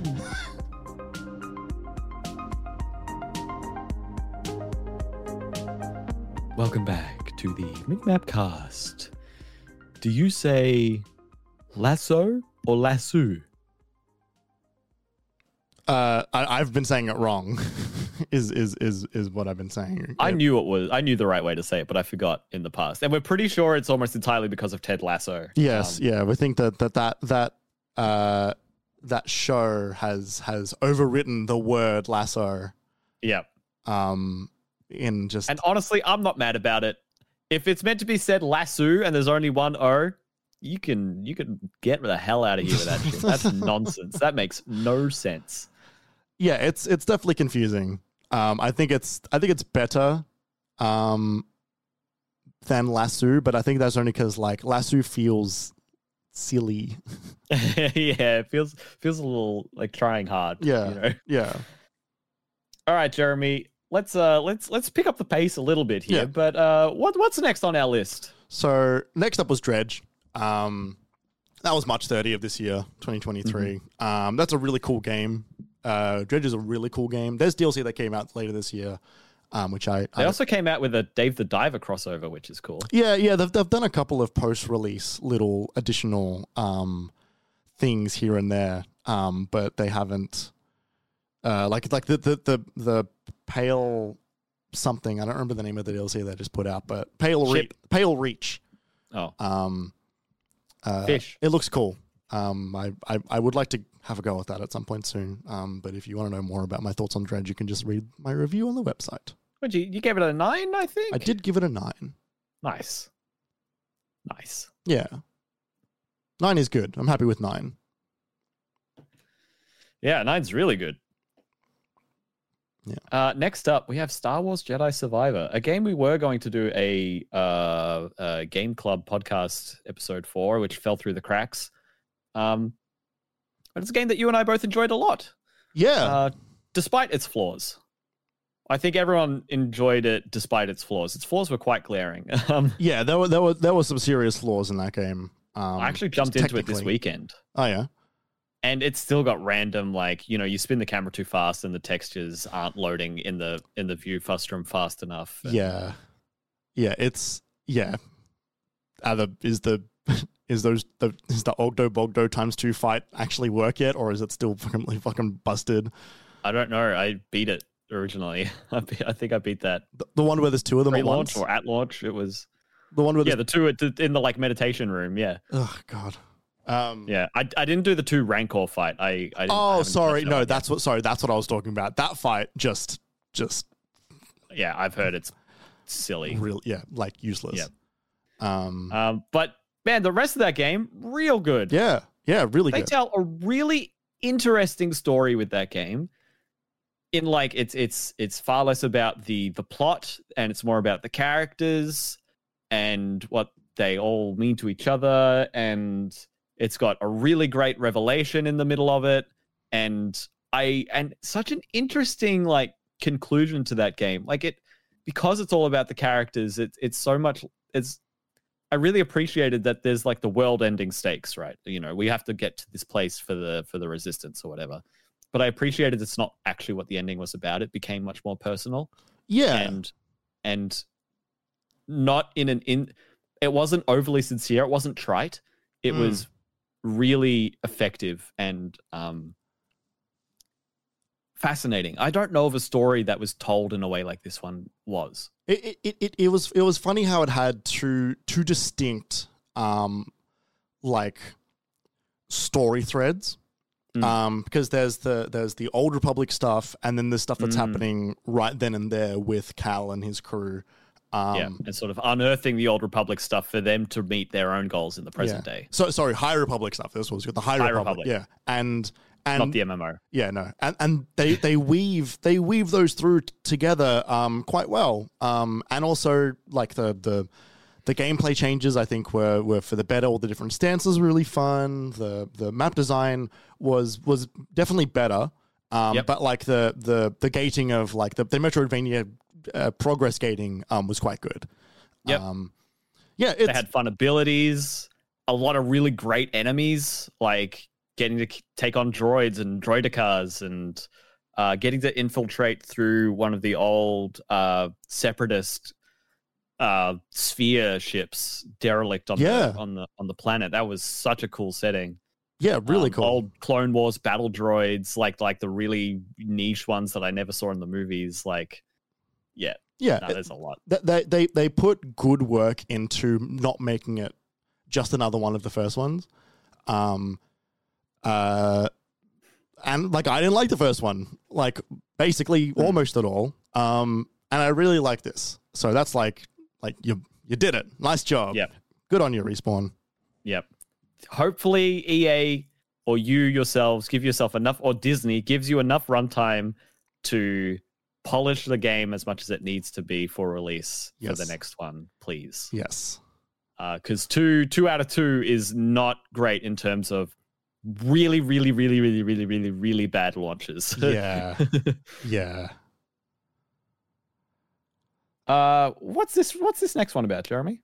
Uh, this next one is just uh, Atari acquired Nightdive. Yeah, so this was interesting. Um, the reason I bring this up is because one, it was an acquisition, but two, it was an interesting studio to pick up. Um, so who who was Nightdive Studio? so Nightdive has been the ones that's been remaking stuff like System Shock. Um, they're working on a couple of other like big, high-profile remakes of games that we haven't seen for a very long time. Like classic PC titles. Yeah, yeah. They're honestly the studio that I hope eventually picks up KOTOR. Um, Mhm. I don't have any reason to think that they will do that aside from that they're working on the Dark Forces remaster. Um, Okay, that's not nothing. yeah, it's not nothing. Um, but like they did the remake of Quake 2 this year. They did the remake of uh, Rise of the Triad this year. Turok 3, I think, has just come out. Um, yeah, recently, yeah. uh, System Shock was last year, I think, but System Shock 2 is next year, uh, or maybe next year. Um, and they did the Blade Runner remake as well last year. Um, they're like, they're an exciting studio, I think, because they're doing really faithful remakes of games um, that seemingly everybody is very happy with. Um, so it's been good to see a studio like that get um, a bit more attention and hopefully hopefully Atari and like who knows with Atari now Um, yeah, that's that's the biggest question mark for me in that arena. Is honestly, what the hell are they doing acquiring a studio right now? It, it's really I guess I guess they just live in the retro space. don't They, they kind of do, and like it kind of works in my mind as a, as, as that thing where it's like old studio picking up old, yeah, uh, like so old publisher picking up old studio to make old games. Um, but like I also know Atari Atari has mostly been focused on like their their their classic console remakes and also just like blockchain shit. So like it's kind of I, I don't know, it's weird. Um, that's a grab bag, is what that is. it sure is. Um, but yeah, like I think Night Diver are a really cool studio, so I'm glad that they are not just chugging along on their own, and they ho- hopefully have another another thing to fall back on. Um, and hopefully, it's not the the flip side of an acquisition tale where they get acquired and then Totally. studio culture changes and it's a shadow of its former self, or they just get shuttered and closed. e- exactly. So it, who knows? Um, but I thought that was notable enough just because they are a studio that is getting more and more in the in the in the the mainstream in terms of they're getting bigger and bigger remasters and remakes. Um, kind of like uh, kind of like Bluepoint in that regard, Yeah. where like they're, they're they're building up a really strong portfolio of of of good games. Yep, yep, that's pretty cool. Um, after that, This, this next one's pretty small. Yeah, yeah. I don't know if you've heard about it. They made a sequel to the um the Legend of Zelda, uh, the Breath of the Wild. Can you Um, fucking believe they did that? Yeah, I've said that multiple times on this show and outside of this show this year, and I'm gonna say it next week too. But can you fucking believe that they made a sequel to Breath of the Wild? it's it's it's pretty bonkers. It's it's and it's, it's, great. It's not it's not a waste of time in the slightest. yeah yeah super super like it's not just like an easy. It, like they didn't. There was a way they could have done the easy route. Yeah. This is not what they did. they they rebuilt all of their systems up again. Like they kept the foundations, but they Hmm. changed everything. They did. The thing that gets me is Breath of the Wild was a, a type of game that for for myself definitely and for I think millions of people by its reception that did many things that people didn't know that they wanted or needed in the open world genre in the Zelda franchise uh, and it redefined the industry or at least parts of the genre. Yeah. And then they did it again, providing so many solutions to problems I didn't even know needed solving. yeah. You know, like redefining everything again to a lesser extent, you know, in in some ways, you know, like uh you know, Ultra Hand is sort of the ex- the extended reach of magnesis, but you can use it on everything and also glue things together. Yeah. Uh like and and that's that's fine. And and to make Breath of the Wild seem like a prototype so handily, so expertly, so like definitively. It's very impressive. It is really impressive, and them changing the world also very impressive. Still impressive. Um, Mhm. They've done a really a really good job. Yeah. Um, they have made some of the same mistakes again in in a lot of ways. I found, but overall, what a feat! What a what a cool thing. Yeah, absolutely. I uh I was Nintendo did a, a a wrapped thing like Spotify. Yeah. And um Ollie and I were going over ours at the same time. And he's played a lot more Zelda than I have, but I'm I'm over 100 hours now. And I'm thinking about it, I'm like, yeah, wow, that's a lot of time. And also like yeah, I've covered a lot of the map, but I still have towers to uncover. Like there are areas of the game I haven't been to yet. A lot of the depths I haven't been to yet and I'm just so happy trucking along. Like it's just so nice and fun and great. Yeah, yeah. Uh, I did I did most of the Gerudo Temple last night, Jeremy. In fact, I did almost all of it. I got to like unlocking the boss, and then I was like, ah, it's late. Yeah, right. um, I think that's my favorite dungeon, Yeah, right. and I think because it it has a little opening linear section at the start where you like go under the temple to start with, and it's like corridors and traps and Mm. switches and levers and puzzles. And I'm like, oh yeah, okay, okay, Zelda, I could I could have some of this. And then you get to the center chamber, and it's like, oh yeah, no, this is a this is a Tis the Kingdom dungeon. But I did. Uh, so I just I just looked at my Wrapped for for Nintendo. Um, Mm. so my my start and finish of Breath of the Wild took sixty two hours. wow, My start and finish of Tears of the Kingdom was ninety two. Yeah. okay, that's a lot of both of those games this year. Yes. Third was Bilkin's Yeah. Folly because I had to play the game twice. yeah, Uh, you know, it's yeah. it's funny. I was I was thinking how like, oh, you know, I'm X amount of the way through the game, but then I was thinking about the number of uh hearts I have and the amount of stamina wheels I have, and I realized I'm just barely past halfway Yeah. Right. in terms of shrines, and that's the. I don't want 100% complete everything. Like if I want to keep going, I'll do the quests afterwards. Um, and I want to finish the game before doing all this. It should, it's worth saying, but um, like I want to do all the shrines. That's what I really like doing in this game to to have it all done is all the shrines and a lot of the big quests. And I I'm just past halfway on the shrines. Like Yeah. I was looking at my map, I'm like, this map's getting kind of full. Where are the other half of these shrines? I don't know, and I'm a bit daunted by it, honestly.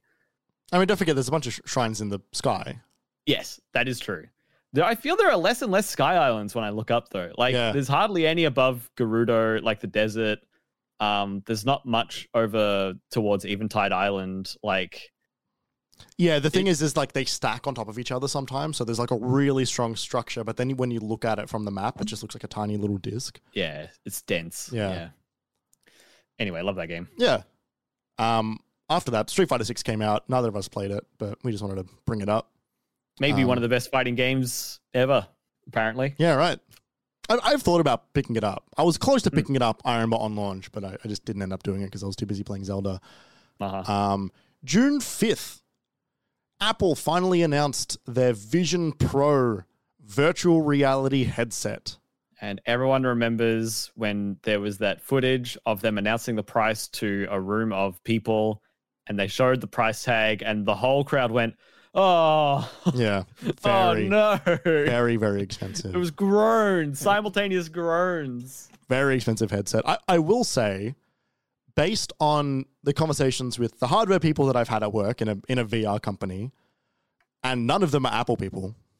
What they said based on the price was like, yeah, that's about right for the tech that's in it. Yep. Um, because it's a, it's the probably one of them, one of if not the most powerful headset, singular. Yep. Um, that that is that has been made. Um, and we also know just how good Apple's displays are. So it's going to look really good, and it's also Yep. going to be probably quite comfortable, just based off. Like th- this was, like they they were speaking about this in 2015. They've been working on this Yeah. for fucking ever. Yeah, I've been hearing rumblings about this long before it was announced. Of Yeah. like they're working on something. Yeah. They're doing something, guys. Like th- th- they they're quite good at taking their time. They did the same thing with um like Apple CarPlay, where like that that was that was in development in like 2010 or something. Yeah, wow. um, and then it didn't come out until like 2016 or 17. Um, I'm looking forward to giving this a go one day. Um, Yeah. I don't know when that will be. Uh, like I'll probably just have to book a time at an Apple store. Is probably what's going to have to happen. Totally. Yeah, that's probably it. Um, but I I would lo- even have an entry cost. maybe I would love to know bucks. just what it's like. Um, just because I'm just so deeply fascinated by their tech. The thing I find most exciting about it is the uh and this doesn't work for me because I don't have nearly any Apple products these days, but it does seem to be very integrated with their Apple product. So if you've got your laptop, you can then, you know, cast basically the the the it cast the the screen of your laptop then on into the XR image um or AR image. What are they what are they calling it? What the the They're not of- calling it AR. Are they calling it XR? Yeah. Okay. Um, but then also like you know having phone integration as well, so you get text and you can see that you know you have keyboard stuff and all the gesture. You know the the the whole AR thing of being Iron Man in in all those things where he throws holograms around the room. Like that that is really cool. It's so cool. yeah. Yeah. Uh, Yeah, like XR is funny because it's not nearly as exciting as VR, except for the fact that it will definitely overtake VR. That's the- yeah, exactly because it's it's going to have way more practical applications as as technology. yeah. When is this thing coming out? Uh, I don't know. Um, Introducing Apple Vision release date is says notify me late 2024. late. Wow, they were real early on this one, like two years ahead of it. Yeah. Yeah. Oh, that's right. It's got the screen on the front. Yeah. I forgot that. So you could do a call and then it it, it puts your it it puts your eyes on the front of the device. Yeah. Yeah. That's so weird. Yeah. It's so strange. Anyway, it, it's it's also funny seeing Apple back in that gaming space because they've they've got their own little gaming space with like Apple Arcade and also like working with Metal and stuff. And now that they've put the fucking Resident Evil on on the iPhone, I think that just got delayed. But like that's that's still coming. Like they've got their own weird like little gaming space that they like to live in, which is different to everything else. You know, Fortnite was debuted at WD like at the Worldwide Developer Conference yonks ago. Mm, mhm. That was the first time anyone saw it. Was at fucking Apple's conference. Just like hate. Yeah, Fortnite was first, Fortnite originally was was shown off at an Apple conference. That was the first time it was shown. What, like 2013? Yep. What? Yep. I remember watching it. Wow. Yeah, because because this is before. This is like me talking about Baldur's Gate before. yeah, yeah, yeah. Because I remember looking at it, going like, "That looks really cool."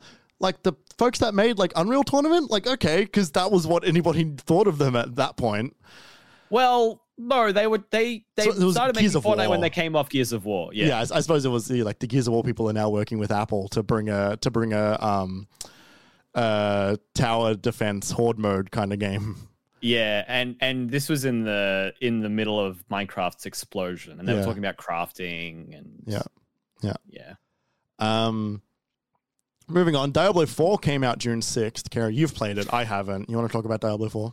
I played stupid amounts of hours of this game, and it's nowhere near enough as it's nowhere near as close to the hardcore amount of hours that people put into this game. Um, what a weird, what a weird release this year because it was Yeah. actually quite well received for the people who played it for the campaign, and then the you know like a month in, the people who like wanted to grind it and get like all classes level 100 started really rubbing up against the edges and then Yeah. they're like why don't we have search in the in the item stash why is our item stash so small why do gems take up so much of my inventory why do this and why do that like all these finicky things that you don't care about if you only if you spend less than 100 hours in the game Mm-hmm, mm-hmm.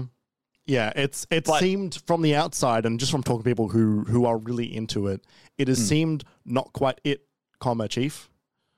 that's the thing like it's it was it enough to satisfy the millions of people who got in on the ground floor and didn't put in 8 billion hours into it but the thing is diablo diablo was a live service game before live service even was a thing Yeah. you know like Yeah, like with updates and with with with enough recycled or with enough randomization and an engaging loop that people played Diablo 2 for years straight because they loved it so much and because it had that loop. And it was far less sophisticated in terms of the number of enemies and and animations and character types yeah, compared to Diablo 4 and yet Diablo 4 wasn't quite it they um no, they've made a lot of adjustments in like season two and three's coming up in January. Um, I'm excited to see where it is in like a year, but yeah, this game's weird. Um, yeah, it's it, it exceptionally gory at times, and the, the, there's no humor or like f- like fun to be had in the story, like ever. Um, which is like hard to sign up for. That's kind of Diablo though. Three was funny, but like three was funny in a way that was, I think, a little bit out of character at some in some people moments. didn't people didn't love that is the thing Yeah, yeah yeah, but like- the thing is i feel like this one's trying to make me depressed all the time like i feel like they're not necessarily telling an interesting story they're telling a sad story Right. like the primary purpose was for it to feel heavy and not be good Yeah. Right. it's a little scathing but um like it was fine and ralph ineson's in it which is fantastic um the gameplay loop's honestly good like like the graphics and the effects and the different like i love playing a sorcerer with lightning damage and watching all the the effects go and like when you start clearing rooms really really quickly of a lot of enemies it's great but yeah, they didn't have enough of that. Yeah, So- right. It's a weird game. It's also my first Diablo, so interesting. It came out. Funny how it laun- landed. We'll see how it goes. Have you thought about playing three, like on the Switch? Three's good on the Switch. I honestly haven't. Like, I, have kind of had my fill. That's like, fair. it's not. It's not my bag really, which is kind of why I stayed away from it. Maybe I should try one of the better ones, but I don't know. Uh, they- they remade two on the Switch for, for quite cheap as well. Um, Wow, for, for everything, right? hey, I wasn't just on Switch. Yeah, yeah, totally. But like, but I, but like, the, playing those games on the Switch is really fun. They they work Right. really well in that control scheme, and and that portability is is nice. I just don't gravitate towards portability. It's just not my bag. I don't understand you. Um, Summer Game Fest happened a couple of days later, yeah. June eighth to like uh, 12th or something. Like, Nah, kind of, yeah. the dates Um, are all weird. the the death of E3 has heralded the beginning of the Keighleys. Mhm. Keel three, um, Key I prefer key three. Key three, Key three, um, Keel three all. Keel three, um, like a boat. Um, yeah, it's like we've, we've sort of spoken about this a fair bit recently, but like it it's funny. I remember I remember saying at the time that that the show like hasn't earned its its its existence yet, and I remember like using using an example at the time, which was that um. Alan Wake 2 is not a game big enough to be the biggest game at um, a showcase like this. Yeah. Um, and then Alan Wake 2 became one of the greatest games this year. Yeah. And and I remember thinking about that and thinking about how I felt about it at the time. And I think I think I think both are true still in my head. That like that Alan Wake 2 might still be for me the best game that came out this year. And I still don't actually think that that can be the thing that defines a showcase. Like the As in, it's not big enough. it's not big enough to be the tentpole game. It wasn't back then. It it can just be now only because of the the success it's had at the Game Awards and perhaps some of its its uh, in real life elements have also helped that. And I totally love the success that it's had. I think I I'm so happy. But um what can you remember from this showcase? Uh, the only thing I can really remember is the thing we were looking up and reminding ourselves of last week, which was the different Final Fantasy announcements, which was like yes. win a Final Fantasy 16 collector's edition with DoorDash, which everyone thought they were announcing something else, and Jeff was like, "No, no," Yeah. and then kind of laughed along with everyone else when he just started talking about an ad. Laughed. And then we and we ended with a, a Final Fantasy Rebirth trailer, which I which which made me very happy. Yeah. And and I think that like it like it it, it, it they haven't it it doesn't work yet. This is not a this isn't a showcase yet. This is an excuse to have brands show up. Mm. And it just doesn't it just doesn't sit. It just doesn't vibe. And it's it's a shame that this is what we've got left, I think. I'm glad we've got something, but yeah, So like Done. I, I'd, I'd still rather everybody just have their own their own showcase at this point in that little area. is that base is basically what happens, and then there's this one in the middle. yeah, but like but but now now they don't need to do the ones on the fringes. They can kind of just sprinkle some of their announcements in it, and everybody's I, watching. I personally don't one. mind that. I never really valued the the Ubisoft Connects and the the Square Enix presentations and the Konami presentations. Like, I don't mind the smaller people all getting together. Yeah, but, but but it's not about the smaller people going together. It's just whatever they can get is the thing that they will. Yes. They, they, they will take like whatever you've got, and Yes. so that there's there's no there's no direction or cohesiveness between anything. When when we think of the greatest E3 presentations, you know, like some of the great Nintendo ones or you know the PlayStation ones, um, Bethesda World even or like Aisha Tyler doing doing her Ubisoft thing, right? Like there was at least sort of like a like an idea behind it of like this is what like this company is offering. This is the the platter of games that are going to be coming out in the next like 6 to 18 months. Um you're going to be feeling like this company is looking at like these areas and then you can sort of have these like funny kind of comparisons between them and be like well it's funny that you know like there's always the the interesting politics of like who's got the battlefield marketing and who's got the the call of duty marketing right between playstation and xbox but you can then do direct comparisons between like oh like playstation are putting out seven s- intensely cinematic games Yeah. and Xbox are putting out like five shooters or whatever, and then you look at like, oh, like they're putting out five shooters that are um, not family friendly, and PlayStation have at least got Spider Man that is family friendly, and so there's like this there's this thing, but you don't get that with the Summer Game Fest. You just get like a grab bag blast. full of whatever trailers you've got. Yeah. and we're just going to throw some products in between as well. I don't think that's inherently bad. Personally, I do think there are problems and uh, mindset issues that were laid bare for us quite clearly uh, last at, during last week's showing of the Game Awards. And not only are we going to speak about it slightly more uh, towards the end of this year in games rundown, but also we had an entire show. Yeah. Well, entire half of the show, very long half of a long show Yeah. last week dedicated to our thoughts on that. A So, show's uh, worth. yeah, exactly. Um, and I do recommend you go watch that if you're interested in our thoughts Mm. there. But yeah, we definitely think that there's um there's a lack of uh Respect for people's time.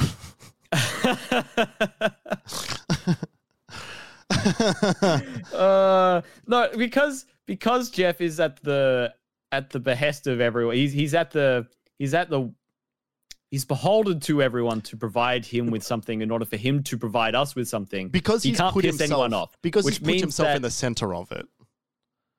Well, th- there's that. I don't. I don't even. I don't even think that's a big. That's that's not the biggest issue. The biggest issue is that he has to please everyone, which means that the show can't stand for anything. It can't be anything other than advertiser friendly, and and platform friendly to as many people, as many of the biggest people as possible, at once. Yeah. At all times That's and really that bad. immediately takes the teeth out of uh well they don't want anyone up there for longer than they could possibly be if they're accepting awards because maybe they'll say something that the advertisers don't like or maybe the the parent or the the sponsor companies of the of the show don't like for example. Like there's a lot of problems with how this is run and why it's run which lends itself a toothlessness and a uh superficiality that is a problem. And for it to be one of the biggest things in the industry and to be so superficial and to be so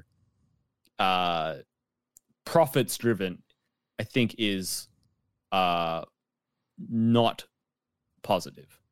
However i don't think that makes the showcases in and of themselves invalid. I think that they I think that it does. i know you do. But but but I also think that because like like beyond all of that, like the actual quality of the showcases I think is really poor and it's so long and there's so much shit in it and there are so many commercials in it and it is it's it's like done like a it's like a sporting event in a weird way where they'll they'll cut to commercials in between plays and then you bring it back and it's it's about right. it, it it's like a it's, broadcast. Yeah, and and like we're so far beyond that, and he's almost looked at the Spike TV shit that he used to like help host, and he's stuck in this rut of this is how I know how to do it. Well, and remember, the Game Awards was a direct response to what he couldn't do on Spike TV. You know, it was it was to when it was coming around the first times, it was to do what he to do it right in the way that he wasn't able to. And, And- it's become popular enough that it, it it's almost becoming a, a a hilarious twisted joke of itself where it is becoming as bad as those used to be in other ways. I don't know what he's trying to do that he couldn't do there because all he seems to be doing now is commercializing every single minute directly into the audience's brain. And Well, that's I wouldn't say that's true, but that's because we like 10 years ago when the last Spike TV Awards happened, we wouldn't have considered game announcements during the show to be ads. you and I, we would have been like, "Oh, new game announcement. What is it?" Of course, it's an ad. It's all marketing. Yeah. But Jeff's not. He's not trying to get all the announcements there because he wants to run the most advertiser friendly thing possible. That's not why he wants the announcements there. He wants the announcements there because it gets a lot of buzz in the same way that an E3 conference would. Well, but like what I'm and, saying and is, the he's- reason that audiences were attracted to that is not because oh boy I can't wait to be marketed to. They were they were they were attracted to that because it's exciting. It's inherently fun to look forward to things from studios you know, uh, making things that you you will probably like. Like there there is an excitement there outside of the marketing prospect. There is something there to be excited about in a non cynical way, genuinely.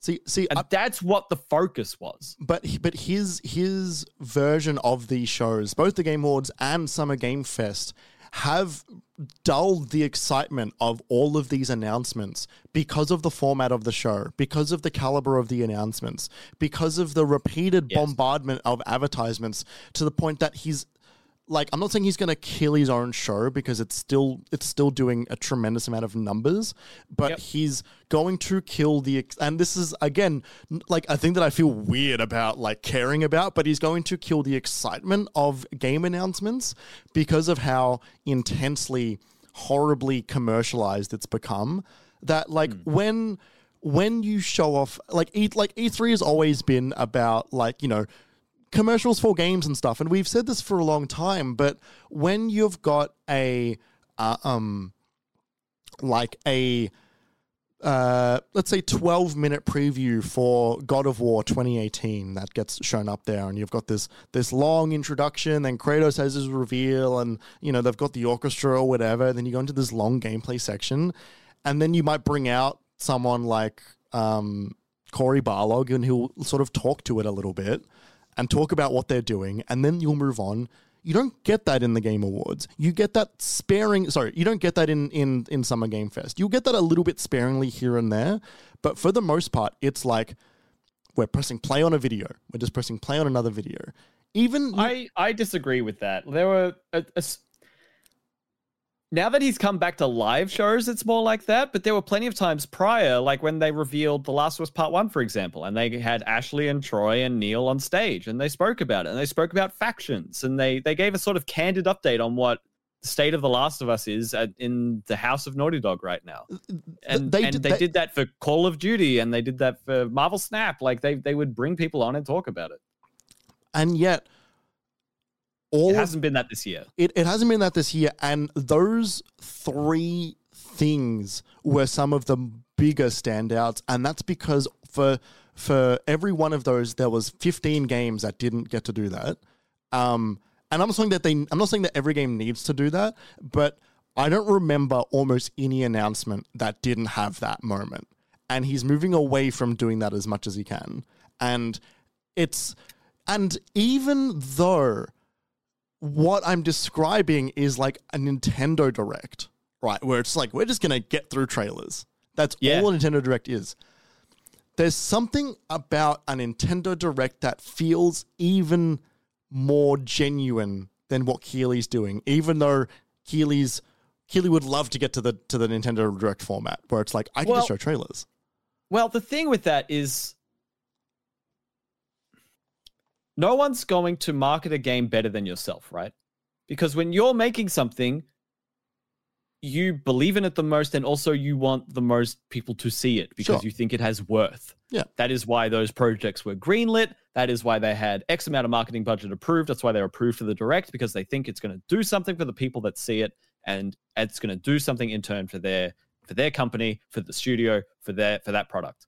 Like it's not it's mixed in with capitalism, but also art in terms of like, you know, like if you're doing a show for an art piece that you you Yeah. you, you know you're in a group showing, it's like I want people to come because I put all this work into it. It's a big moment for me. Yeah, N- like- N- Nomura introducing Kingdom Hearts three is a is a- is a good moment, right? Like it's it's it's the man introducing the thing that he's been working on. That's nice. Yeah. And it, it's operating at this level of like multi-billion dollar companies, right? So it's all weird. It's all different. Yes. but at, at the same time you can believe that they have faith in something because it's what they're trying to do they're trying to make something that you're going to like they're trying to make something that's high quality that will move units not just because it's it's profitable, but because it does well for their image and it does it creates new IP. And then the developers who put their heart and soul into it get that return of investment in, in their soul and their and their emotions and their and Yeah. their hard work paying off. Like it's a you're right. There is an honesty in that presentation from someone in that situation, much more than there, there is for someone in Jeff's who is third party and is just relying on whatever he can get from whoever's willing to let him present it. But when it's when it's surrounded by commercials for Tiny Tina's Wonderland over and over again, and the Rock or commercial, Fortnite over and over or again. Fortnite over and over again, all it does is make everything else in that in that block feel cheaper. Right. One of the reasons I think I that think you're right. Like one of the reasons that we that we are still excited about Nintendo Directs is that because it's everything in there is surrounded by you know exciting games, right? You know the new Zelda, a new Mario, a new Peach, Mario RPG, blah blah blah blah blah. These are really exciting games, and having some of the smaller games, um, some of the smaller independent games that are releasing their games on Nintendo as a part of the Nintendo Directs lifts everything up because it's like we've got this feeling that like you know oh like shoulder to shoulder with the giants right it it works the opposite way as well and that's all Keighley's shows are is that like hey the only way you can get on a stage to show off your game is if you're willing to to follow the rock talking about his energy drink Yeah. um And that leads to things like Stormgate being shown twice Yeah. at subsequent game awards. Can you tell me anything about Stormgate, Jeremy? i uh, is that a is that an app where fascists can get together No. There's there's a there's some alt right app that sounds similar to that. Oh, I okay. don't- I don't know Thank what you. Stormgate Thank you for the context. I need, I needed that. I don't know what Stormgate is. It's a show that was revealed. It's a game that was revealed at 2022 Game Awards, Uh huh. and they showed it off again this year. This is the one that Simu introduced because he's in it apparently. This is the one he was talking about StarCraft because it's an RTS. Yeah. Right. Now this game is RTS is back. But like like who is this game? What is this game? Why is this the one that's being shown? Frost Giant Studios. Who are you from? Oh, I played this game. What when? South by Southwest? No, Summer Game Fest. Sorry, Steam Next Oh. Fest. Steam Next Fest. Right. Yeah, I played this game. It's new good. RTS from old developers. Yeah, like like cool. But like Yeah, and this is this is what I mean. there are so many games like this, you know, where like AAA developers splitting off to do something that they used to do, or or Yeah. indie studios that have made it big and are trying to get a bit more, or some studio that's got funding from fucking Tencent or whatever. Yeah. And and all of these double A games that are kind of big but not small, but not big, but kind of big, are all in there. And yeah, like I don't remember Remedy. any of them. Like that, that's like Remedies. No, no, no, no, no. steps- but it's out of Smaller that, than but- Remedy. Right. Okay. So like a like the people who made Yanni or something, perhaps. Like it, like the like. Again, even smaller because that was EA. You know, oh, like oh yeah, I suppose I, f- I forget that they published that.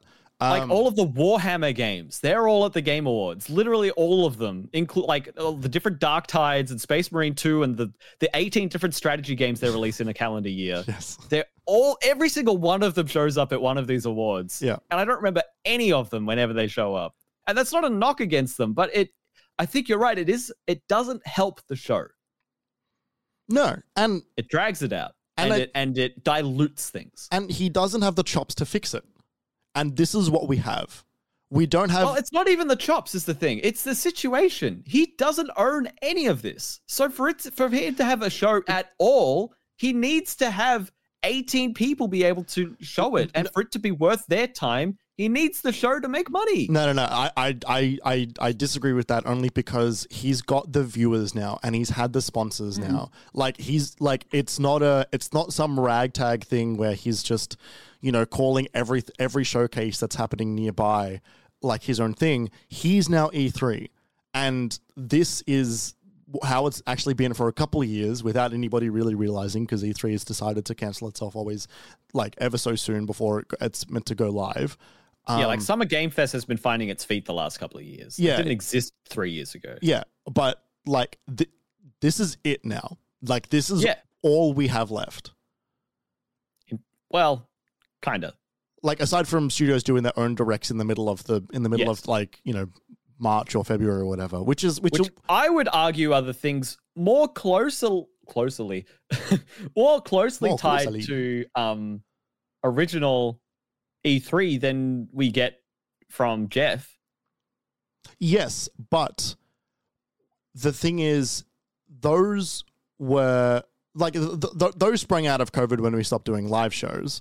But but this, well, Nintendo, Nintendo and Yeah. PlayStation were both veering that way already. yeah, I guess. But like th- th- the idea that like there would be a like like a a dominating week of news and you know like the other thing was that you would get like critics out there to play the games and you would actually be able to Oh get yeah, yeah, yeah, yeah, yeah. on like this is I'm not saying it's that like E3, like it, it completely replaces it. I'm saying it's the it's it's more like it than than Summer Game Fest is. yes but that's I, I get more excited for a, a PlayStation presentation or a Nintendo Direct than I do for a Game Awards or Summer Game Fest. I am waiting six months, one year. Actually, no, I'm going to save that. Never mind. I'm going to save it at the end of the show when we got our predictions. I've got my prediction. I figured out my prediction for next year. I figured out my news prediction for next year. All right, write it down, buddy. Yeah, I am writing it down. Write it down because we could be here another two hours Yeah. before we get to the bottom of the list. Yeah. Uh, speaking of a big one, the FTC Xbox hearing slash documents leak. Jim Ryan, Pete Hines, Phil Spencer emails admitting to be in third place. Sony games costing over $200 million. This was a huge one. and it was weeks of news. It was weeks of news. It was it was it was some of the biggest news in games if there weren't more news stories this year. Absolutely. And it was expertly reported by a number of people who Mm. who I already knew were great in the industry and who who's who my I, my admiration for them only grew over this time as they did some excellent reporting this year. Like Tom Warren from The Verge, Rebekah Valentine did ama- they both did amazing work. More more people as well. I don't mean to shortchange you. yeah. I'm sorry, but Schreier But, as well. um, there were so many things that came out of these Yeah. testimonies, the evidence that the FTC brought and that the the the defenses brought. Um, but they got everyone up on that stage. Like Xbox used this this trial as an opportunity to force the entire all of their major competitors to air their own dirty laundry like it was it was really weird and like i guess that's the only way you spin that to be worth it for you right it was kind of fun. it was we heard we got so much more transparency for, through the industry than we've ever had before Yeah. and reading through when i was reading through this to sort of come up with a summation of what we got there i can see you know phil knew that he was going up on the stand right? And he was going to be asked certain questions by his team and they would have a rough understanding of the evidence that had been lodged prior so they would probably have an understanding of what the ftc were going to bring up. He knew what he was going to say. There's an element of authenticity in a in a in a certain way but also a spin. Yeah. they're there trying to say oh sony dominates us and they're going to uh that you- they're not even going to notice that we bought call of duty because they're so big and they're such bullies and and also look at Nintendo. We're not a monopoly here. Look at Nintendo, and everyone's like, "Why are you bringing up Nintendo?" Like, you know, it it there's. I think actually the the some of the transparency we got here was um quite false.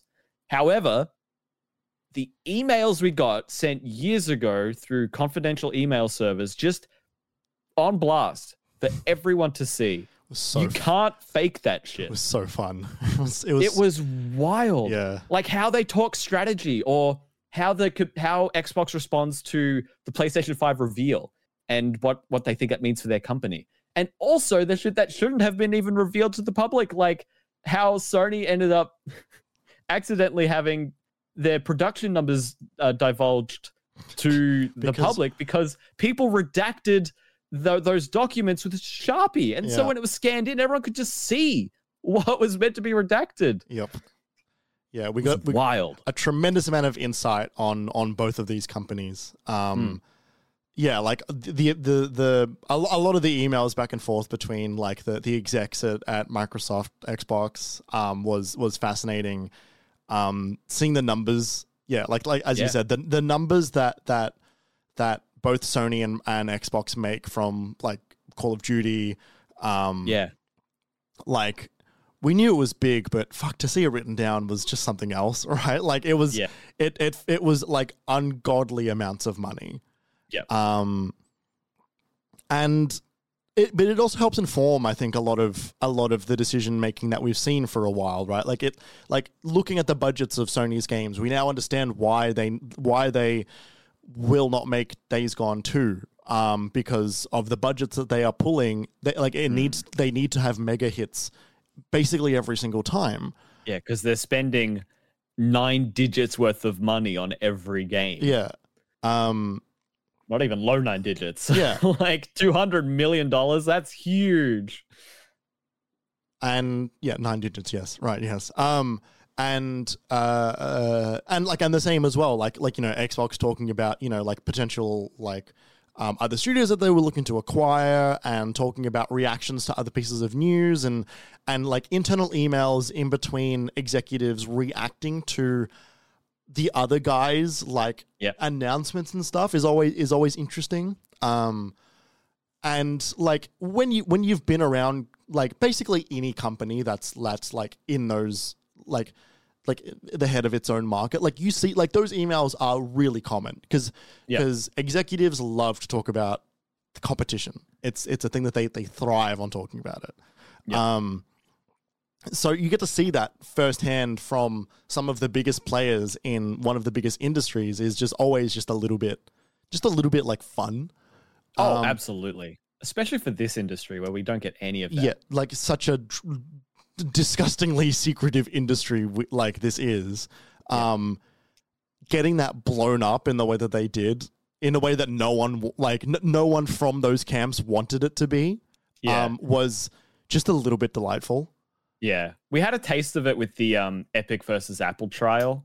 oh yeah Uh, that was good like like last year, but it wa- it was it was smaller because it was one it was one mega publisher company with Epic against Apple about mobile apps. Like it, it was a very it was it was tech, it was mobile, it was software, it was and um, games, it was it was A- a in-app purchases. a lot of the things as well back then is that some of those trials were happening still during lockdown Yeah, Um, good point. And so a lot of the things that were happening there is that like judges were reading things not knowing what the names of companies were and Fuck, just was funny. and And, just- just, reading things that were redacted Yeah. or like meant to have been redacted. yeah, like yeah, like deals that hadn't been properly finalized yet and were set to be announced and they were the judges were reading them out and they're like, uh, judge, that's uh, that's uh, part of the redacted part of the document and they're like, "Oh, I'm Yep. sorry. I didn't realize that that was the name of a company because it's like uh it's like Innersloth or something. Like yeah, it was yeah. The, the people that made um, RimWorld and stuff. The Paradox Interactive was was one of Yeah. them,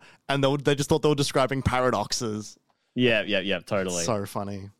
I think one of the in terms of back to the FTC trial, I Hmm. think one of the biggest things that I thought of in terms of like juice, like goss, was um one of Bethesda's one of Pete Hines' emails about how like he didn't know that Starfield was going to be exclusive. Like Yeah. the head head of marketing at Bethesda, what didn't know that Starfield was going to be exclusive until it was either an internal presentation or getting ready for an external one.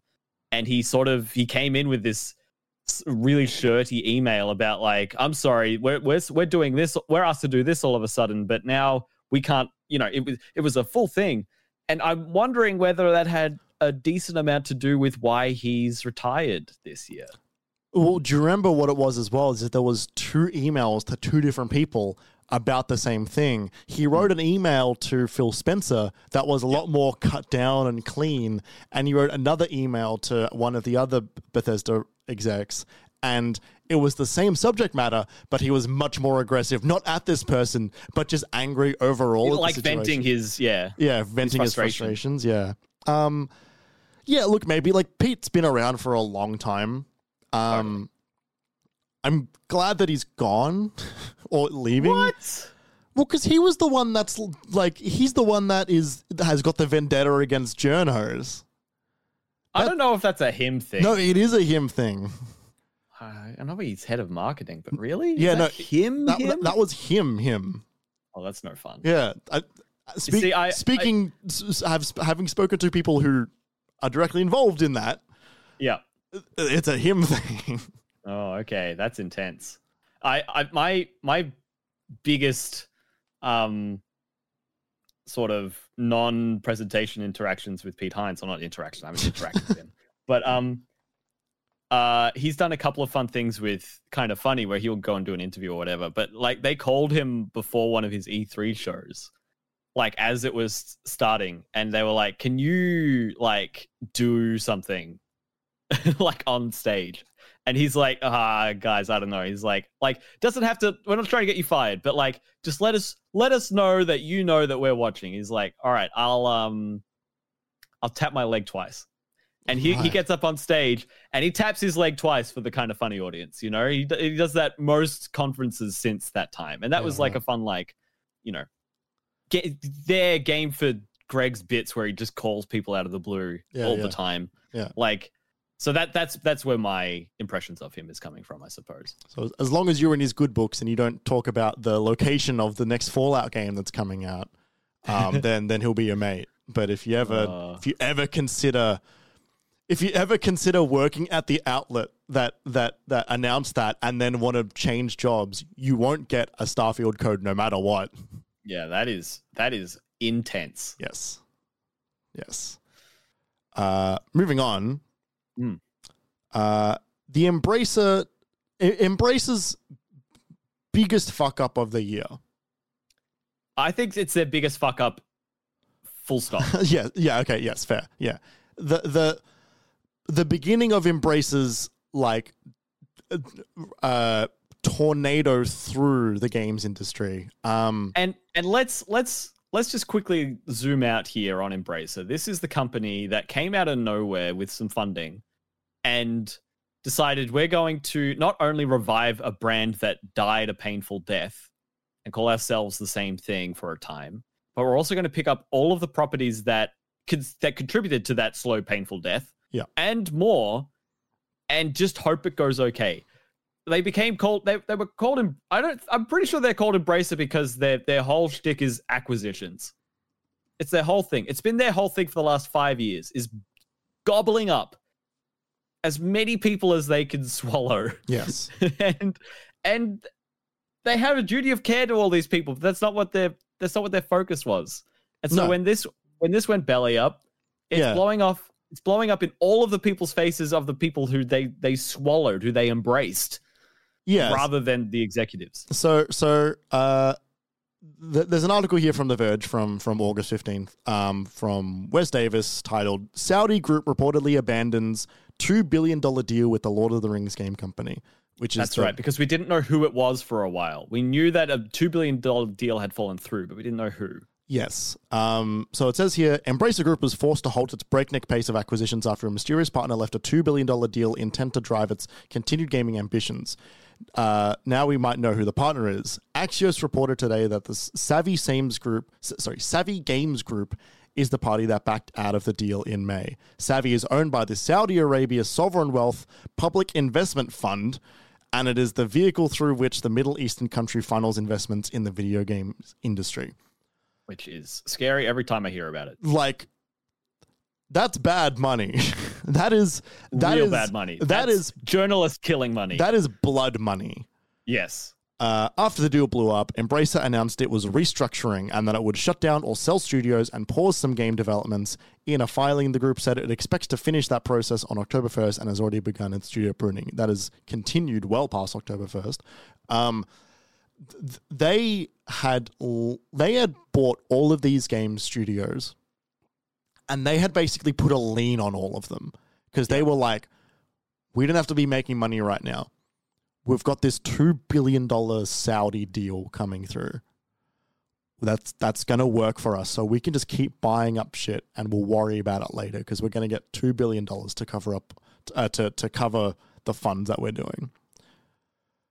When that fucked up for them that then sent a like shockwave through all of these studios that is owned by them. And there's a lot of studios that embrace owns. Um, It's their whole thing. But they have so many studios. All of Plaion is a subsidiary, so that's like Yep. Deep Silver, that's Vertigo. Um, they own Coffee Stain Studios. They own. Um, they picked up Crystal Dynamics.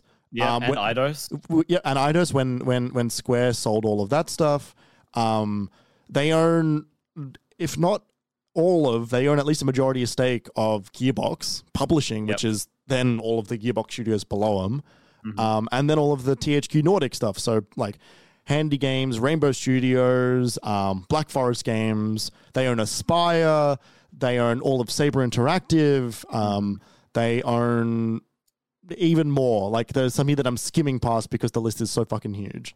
Um, Well, yeah. So then it's important to point out not only did this deal fall through, but also the Knights of the Old Republic remake that Aspyr was helming was not so quietly axed. well, like that that pretty game. summarily shelved, never to be worked on again. Like maybe maybe it will be worked on again, but like I it was it will be. taken out of their hands and no one's working on it right now.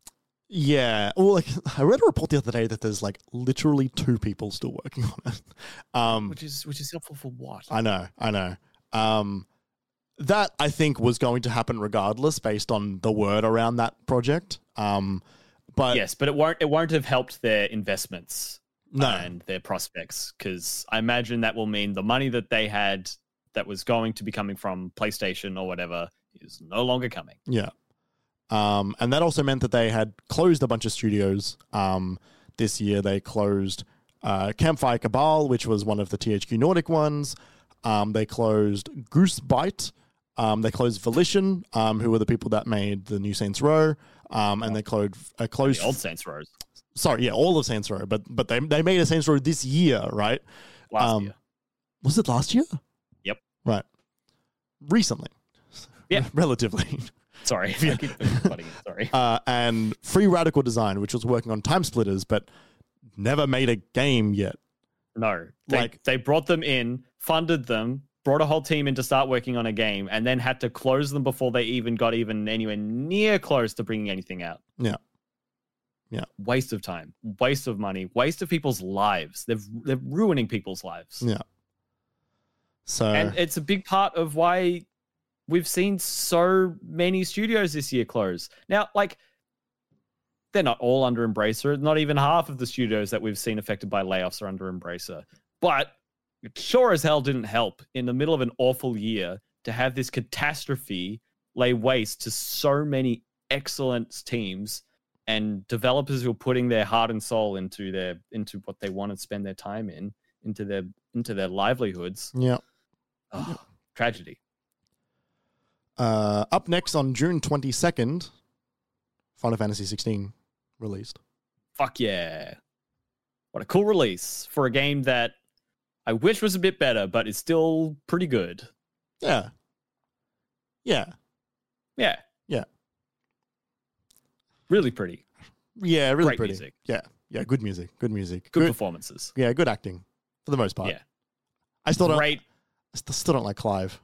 Nah, I do. I'm I'm I'm, I'm a fan. Ah, I, I Also, wanted the to. particle effects, particle effects in that game, Oh yeah. good. Oh yeah. Uh, and the and the and the icon fights.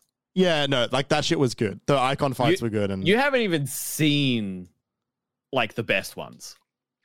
yeah, there are some but- awesome ones. Like we should next time I'm over, we should just sit down and like just stick on the like 4K icon boss fight and just watch some of the shit that you get up to in the rest of that game because it's fucking sick, and I think you'd appreciate the the spectacle of it. Okay, all right. Um, July twenty one, Pikmin four came out. Um, you, you- People say it's excellent. people say it's excellent. I think it's cool that they're still making Pikmin games. I. Um, I think it's cool that they, they that they brought all those recent ones onto the Switch. Um, also all the old ones onto the Switch, and I think it's cool that they're still making them. And I think it's cool that they're still making Pikmin ass Pikmin games. Like they aren't like changing it to be the most modern, up to date version of a franchise that existed way back when. They are just making sequels to the video game Pikmin, Yep, and it is still weird and, and apparently also good. and like apparently one also good. people who play it say it's like genuinely really good. Yeah, yeah. I just think that's neat. It is neat.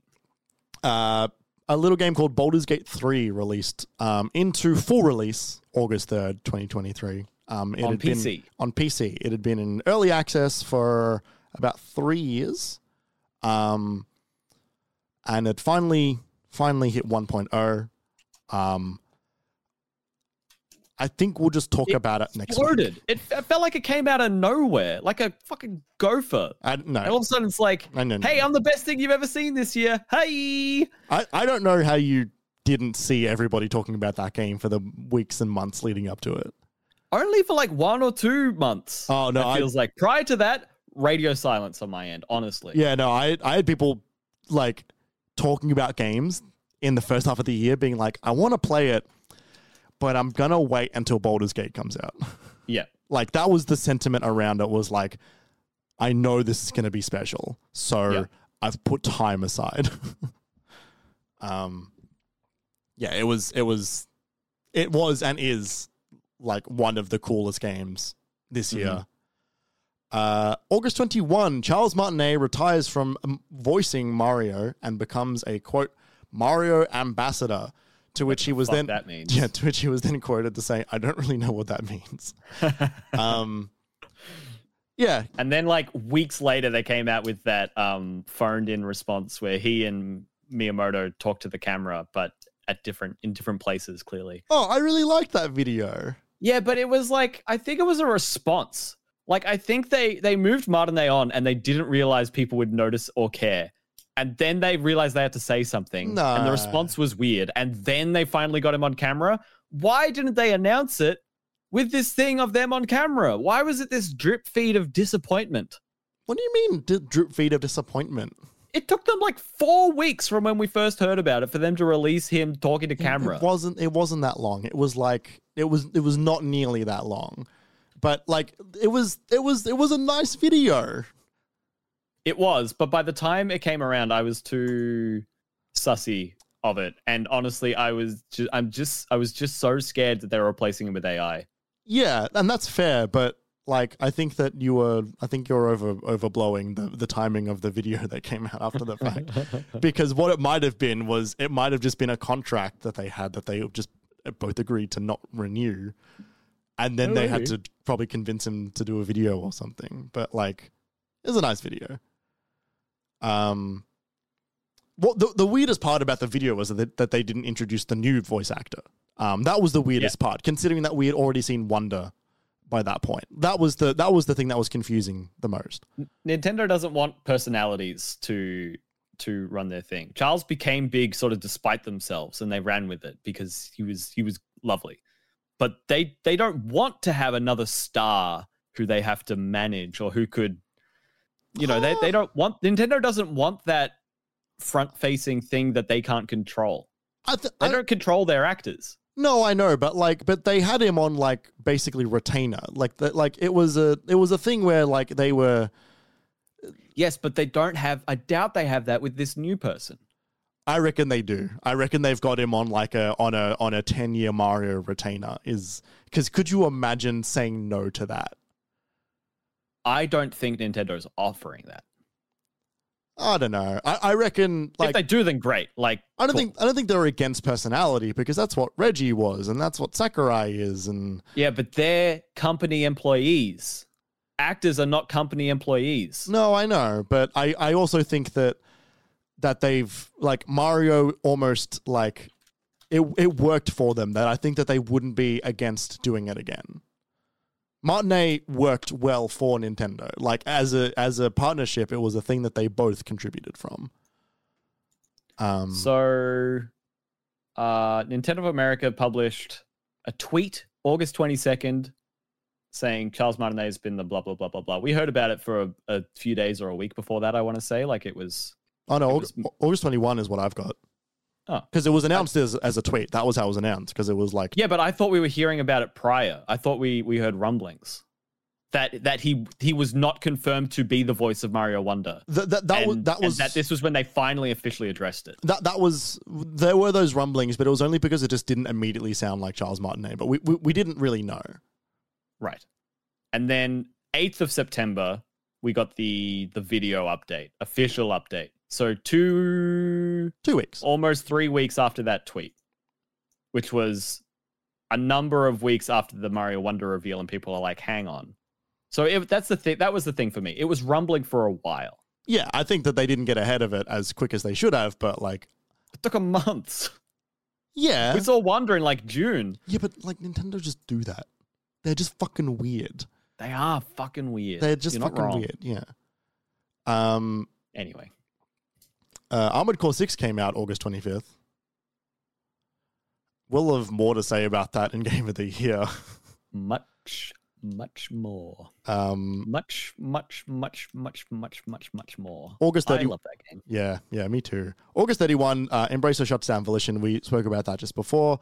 Um, September 13, Unity updated their pay policy to be a retroactive a retroactive policy where if you made a certain amount of money and got a certain amount of downloads and a certain amount of installs, then you would have to start paying Unity good money over bad. And it was just one of the biggest fuck ups I've ever seen Yep. and it caused everybody who who makes Unity games to to potentially decide to move or or or bring their game down or whatever. It was just a huge fuck up. Um, there's a there's a The Verge has a great article headline for this. Mm. Unity unites the indie game industry against its new pricing model. yeah yes yes. Um, there's a there's a uh, there's a fairly solid breakdown on our TikTok which goes through pretty much everything there. At the time, um, they they ended up did they did reverse some of it, um, uh, but it, it it was it was just a clusterfuck, and there is no trust there now. They just they just shot themselves in the foot repeatedly, over and over and over again. Yeah, and they've been slowly doing something along those lines for a while now in terms of um like dabbling with AI in their asset packs Yep. and and like they they they were dipping their toes into murky waters that maybe no one actually wants. Yeah, Except them because it makes them money. the, the head of the company is a is a is a fellow who I think does not have the best interests of many people in mind. Yep. is how I will say that. Um, Megacrit, the studio behind Slay the Spire, posted there were there were a bunch of indie teams who started making statements about what the future of their studio and games were. Yeah. Um, here's Megacrit. One of their quotes was, and they did the classic, you know, written statement in a tweet out of an image that is then posted online is very serious, just like blah blah blah. And the very bottom of it says, "We've never made a public statement before. That is how badly you fucked up." Yeah. Despite the immense amount of time and effort our team has already poured into development on our new title, we will be migrating to a new engine unless the changes are completely reverted and terms of service protections are put in place. Like it was bad, Very bad. nuclear bad. People were being like, "I'm going to learn Unreal" and all that stuff. Yeah, they Um, just they, they swept people into all of the competition's arms. Speaking of Unreal, um, on September 18th, Epic announced that they were uh, divesting um, from Bandcamp and laying off 16% of their workforce. Which for that company is fucking so many people. That's a lot of people for a company, especially the size of them. Um, considering, owners and creators of Fortnite, yes, the the largest gaming property um, that owners is and creators of Unreal Engine. yes, uh, and owners of Bandcamp at that point, or up until that point, rather. Something Um, again that I am completely baffled why they did that. Oh, it was it was it was an investment. The entire reason they did it was an investment, and then the investment didn't work for them, and so they sold it. There was no intention to do anything good for the service there. They then sold it to not. I don't know if they're a worse company, but they're not a good company, um, and they have decided to just like completely fuck everything up for Bandcamp. Um, because Have they? well, like there's the company that's taking over from Bandcamp is like a money grabbing, like shitty, like financing company. Um, that will not be good for Bandcamp, and that will not be good for artists who who release on Bandcamp. Um, They're owned by Songtradr now, Yes. where trader is without the E. Yes. Trader. um, this will this will kill Bandcamp at some point. Um, Bandcamp will no longer exist in probably four or five years. This this will kill it. It'll be slow and painful, and there'll be another one that'll come up, and everyone will move to the new thing, and then eventually that'll get bought, and the capitalism snake will just continue to eat itself. Yummy. Speaking of capitalism snakes, the FTC Xbox documents were uncon- unintentionally disclosed, um, showing yeah, off. this was hilarious. this was so good. This was because this was this was the same trial that had finished or was was continuing to drag on a little bit, but like had kind of been ruled on. But then more like there was there was like a followed up hearing, and then Xbox unintentionally disclosed a number of very classified, very important documents. Yeah. That our our excellent reporters and Reddit also probably were far too quick to pick up before they could stop it reaching the public. Yeah. And so we got information about hardware and software and timelines and And like next gen. Yeah, next gen and the ideas behind the console after the next gen. Um Yep. and uh you know uh, uh, just a tremendous amount of information. Um Yep. it- like, you know, new controllers and the the like code names and all of this stuff. Like internal internal internal stuff. Yep. Um it yeah, was the, the the rundown of stuff that I I grabbed, which was I thought pertinent, was we're looking at an Xbox Series X slash S refresh next year. Mhm. Got a new controller that looks to include some features from the PS5, like haptics, Yep. plus a direct to cloud feature potentially. Yep. Uh, designs to purchase Nintendo. They also mentioned Sega in the previous court hearings, but this one they were talking about buying Nintendo. Yeah. Uh, we've got Bethesda remasters coming. Next gen is slated for 2028, and uh, Series S is more popular than most people expected, which Yeah. we've got for uh, we know for certain from those documents. there we go. Just Um, one normal weekday. It's just a just a regular week in 2023. Um, it was it was fascinating. Um, Yes. and it's still up there because once it's up, you can't take it down.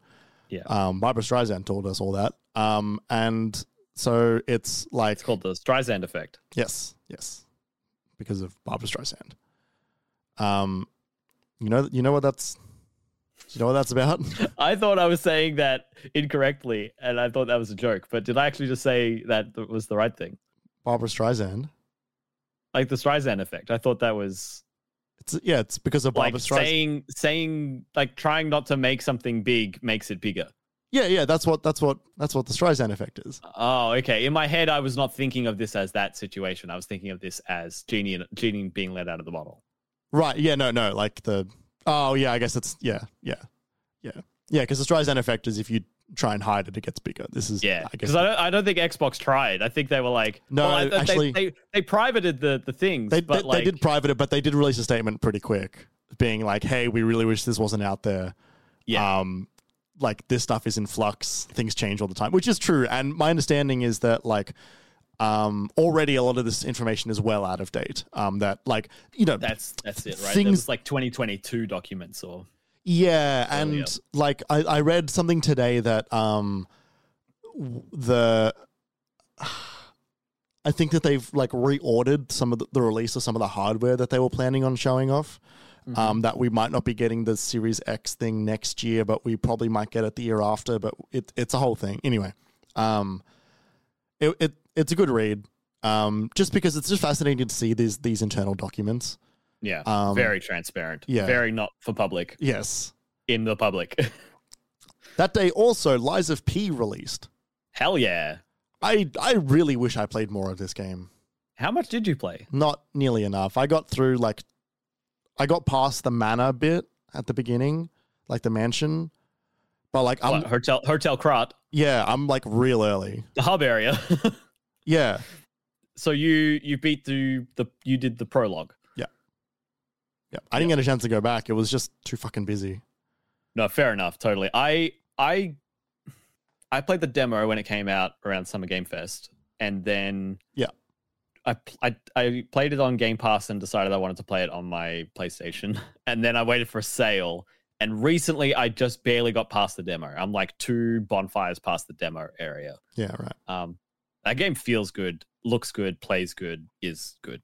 I I'm I'm I'm very excited to play more of that game. That's probably the the Souls like game I'm most excited about at the moment in terms of the ones I haven't played yet. What? It's great, I know. and I'm in the middle of it, and it looks great. Bloodborne. Yeah, I'll get to Bloodborne. that one day. Ugh. I think Sekiro is next for me after Bloodborne, after Lies of P. Sekiro. Yeah, Exciting. I'm Um, not saying I'm not saying the others aren't exciting. I'm saying I'm most excited about this one. uh, a week later, on the 26th of September, Cyberpunk Bloody 2077 Phantom Liberty came out. alongside the 2.0 alongside the 2.0 update. patch. Um, that's a that's a good game now. That game that game is a good game now. It's Yeah. wild. Yeah. yeah, It's still you know, a little icky for me. I still don't know how I feel about the game in general. I'll, I'll never, I'll never forget the the random tweets they had as from from the, the studio that were kind of turfy. Yep. Not even turfy, just like edge lordy. uh, yeah. No, what, what what's what's um transphobic? That's the word I was looking for. And um, and then also their like marketing material is all very fetishizing, but the game's pretty competent. Like it's kind of competent in a way that Starfield wasn't. We we breezed. We didn't even write Starfield down, but Starfield released in here. I just realized that. Yeah, and this kind of feels better than Starfield in a lot of ways. Yeah. and it's not trying to be the same thing, No. but it is so much more interesting in so many ways. Yes. I remember doing a lot of work on Starfield and then working a bit on Cyberpunk and having that game be so focused on Night City and that's like how big it is and broad it is and like that's the big world that you're in is a city. Yeah. Yeah. And then you compare that with like New Atlantis in Starfield, which is this like disconnected thing where nothing's happening and there's no map and like and there's nothing outside the city. There's nothing even pretending to be outside the city. There's just generated terrain outside of it. I'm like, wow, Yeah. Yeah. this is different. Yep. Uh, the next day, September 27th, Jim Ryan announced that he is stepping down, or he will step down. It's in um, six. It was six months from that date, wasn't it? So it's in March. uh, I, yeah, like it's, it, I, he said, like, I think early 2024 is what he said. Yeah. Um, uh, citing like travel and exhaustion just from being like top dog at Sony, um, which is fair Yeah. enough because it's a like especially this year it seemed to be a very tiring job, um, flying from country to country, um, trying to block your competitors from putting through the largest deal in the industry. Yeah. Um, that's Working a, for a Japanese studio, living in Europe, and having to do a lot of your work in America. I think yeah, it's a lot. that's it's pretty and reasonable. he's an old man. Like he's he's he's been around for quite a long time. Travel is harder when you get older, especially. yeah, when you're when you're 90 plus, it's, it's way harder to do that shit. Not 90. I was trying to be like I don't think he's that old. It's just the way you said that. I just had that image in my head. Like, I had to give that back to you. uh, Cocoon released September uh, 29th. I've not played it. You you have. You like I've game? played an hour or two of it. It's good. It's got honestly, it's got limbo inside vibes in a weird way. Um, Really? Not in not in like tonality of like it's not like you die in blood and gore and all of that, but in terms of like the types of puzzles and the way it's presented and how minimalistic it is, Yeah, right. it's a good vibe. And that's not for nothing. Some of the creators of that game, some of the directors or designers of those games, Oh yeah, made they're, this. they're from yeah, that's right. Because they're they're a, a new studio that span off from some of the folks who were at um played it. Playdead. Yeah, right. I forgot about that. Yeah, and you can feel it in the game Yeah. in a good way. Okay. Um, October first to well, it wasn't October first, but like the beginning of October. The first week of October. well, the first couple weeks of October. sorry, uh, well, yeah, for you. Sorry, yeah. yes. um, Melbourne International Games Week, then leading into PAX Australia, then leading into South by Southwest Sydney, and then leading into a long, a long sleep at home. Um, Uh huh. Uh, Australian International Games Month is how I is how I described it in uh, my my Kotaku article. Which Um, I really meant to shout out at the start of the show, and now we're two and a half hours in. I apologize, Jeremy, but right. everyone should go read Jeremy's sum up of the year over on Kotaku. Jeremy's got a, a, a- he's he's published on Kotaku. How cool I've is got, that? I've got a writing credit there. it's which is- amazing. which is, which is cool. Which is, which is but yes, cool. Australian Australian International Games International Month. Games Month. Yeah. Yes. Um, uh, that was some of the best couple weeks of my life. Um, just just a fucking incredible time. I met so many amazing people, but also just like overall the vibes of the events were like really good, Yeah. and they will only get better. Yeah. Um, it's, it's such a fucking good time. Such a fun time. Absolutely. I that's the first PAX I've been to since 2019, and um, it was it was tremendous. It was great. First PAX I went to with a media badge. I think we made some of our most exciting content, or some of the content I've been most excited for while Yeah. we were there. Yeah, it was Uh, it was great fun.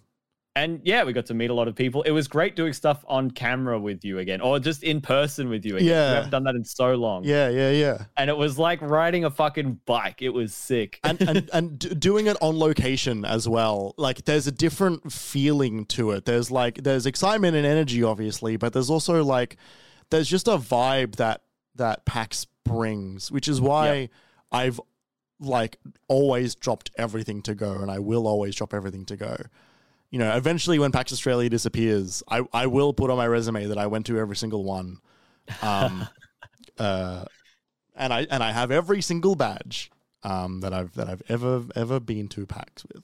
yeah, Um, those are really fun collectibles. I like those. yeah, yeah, they're good. Yeah. Um, October thirteenth, Microsoft finally finished its Activision Blizzard acquisition.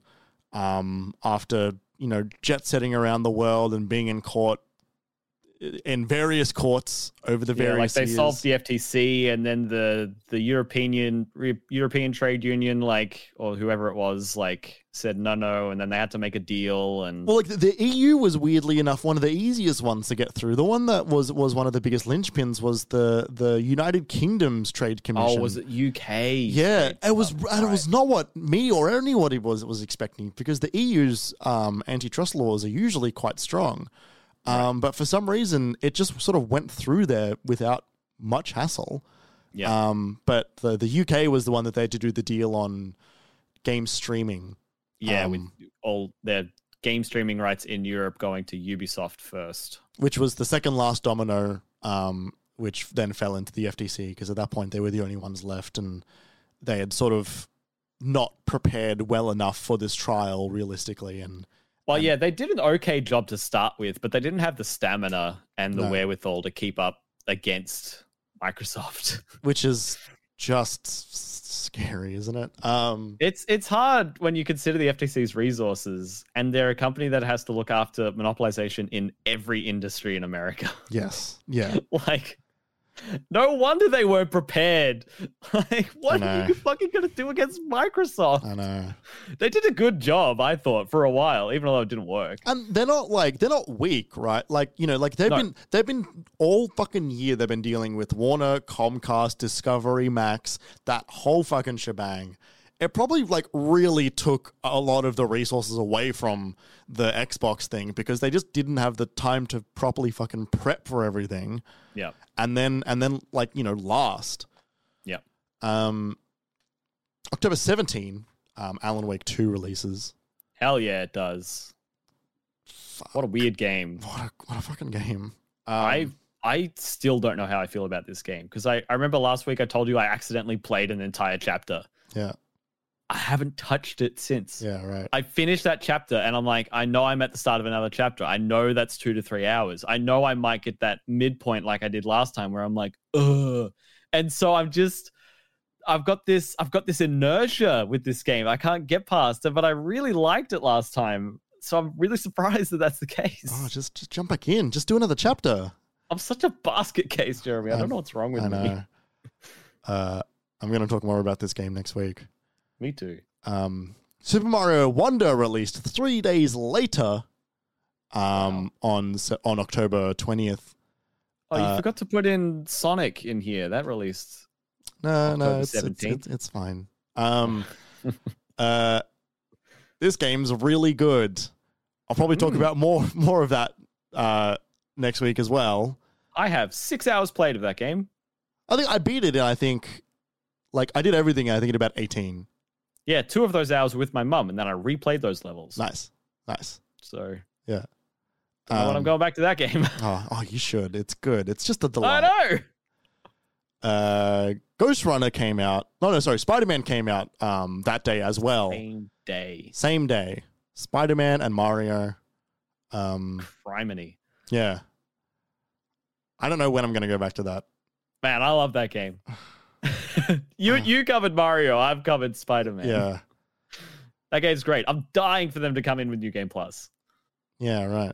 I want another reason to get back in there, but not just waste time. I want to I want to I want to earn towards a couple of new abilities or something or some new cosmetics.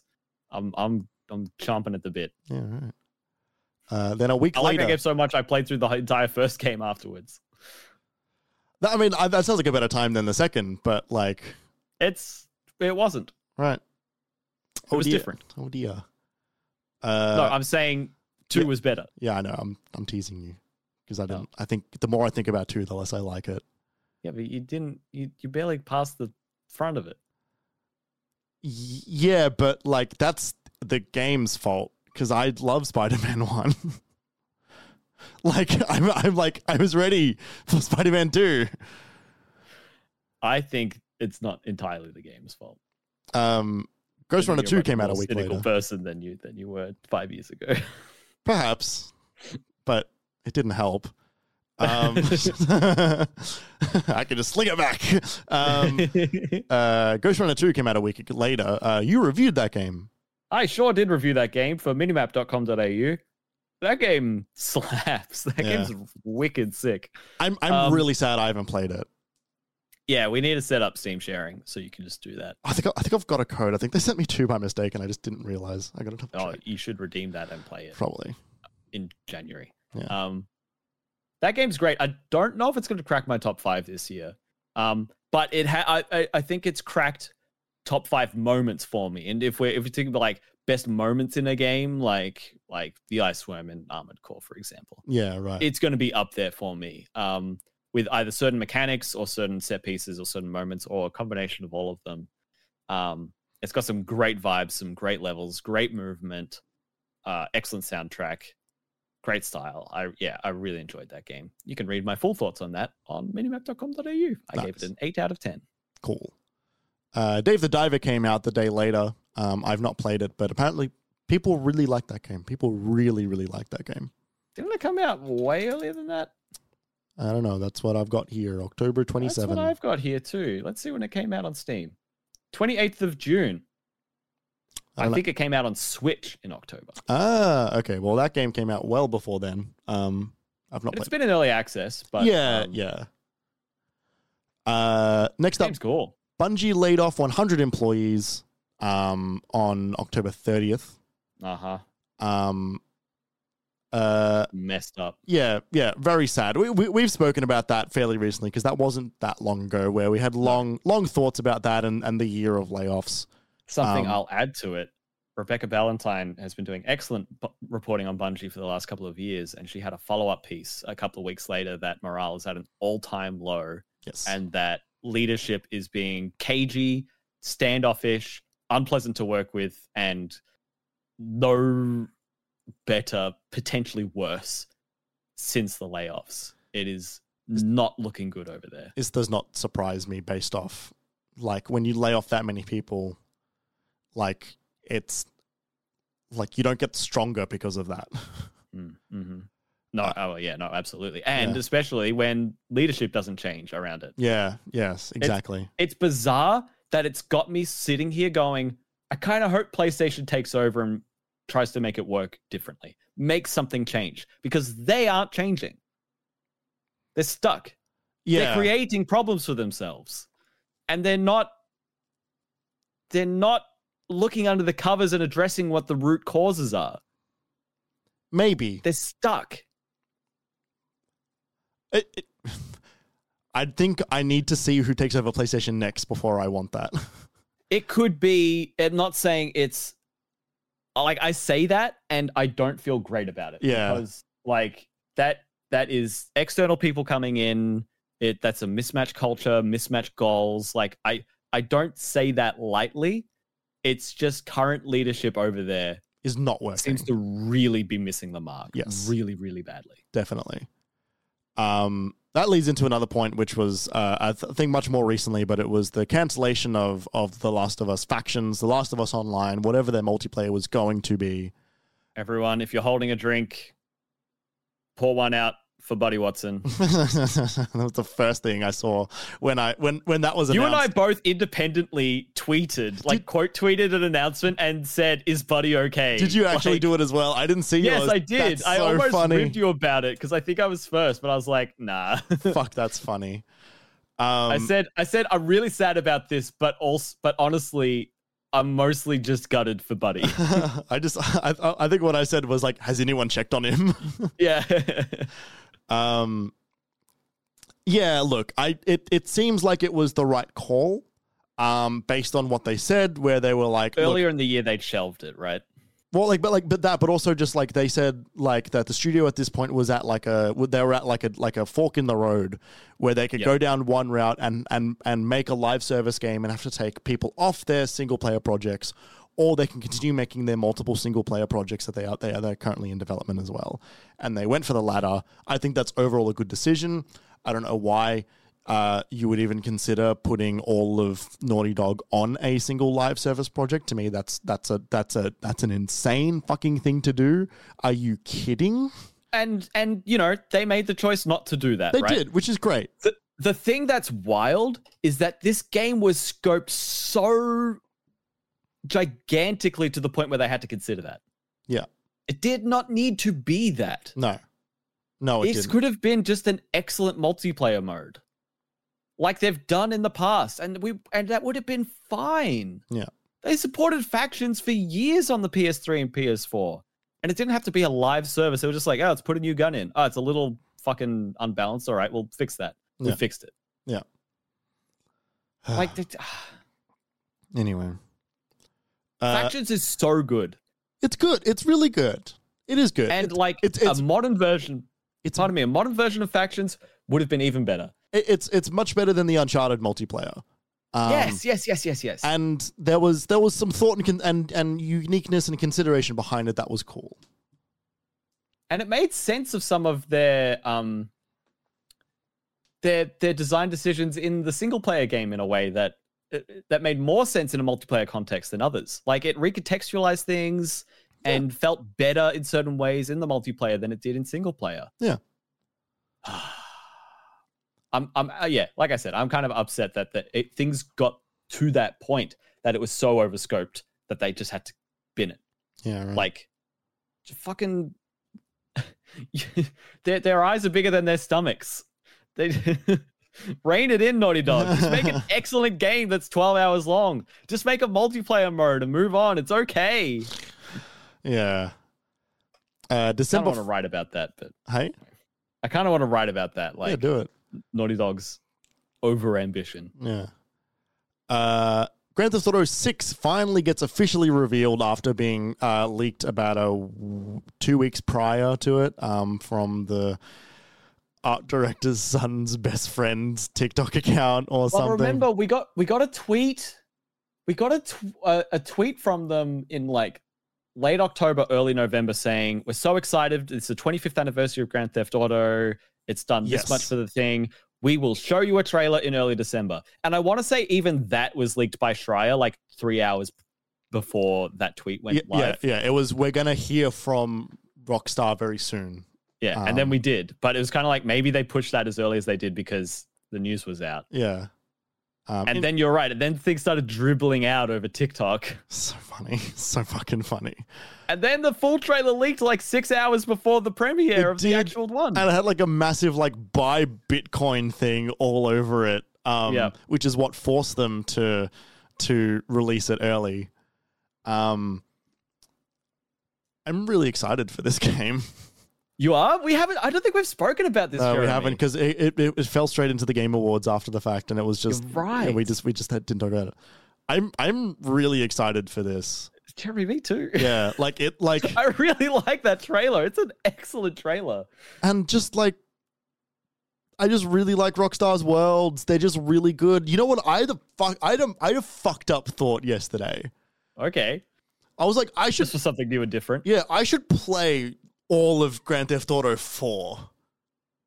Okay, Four. so here's the thing.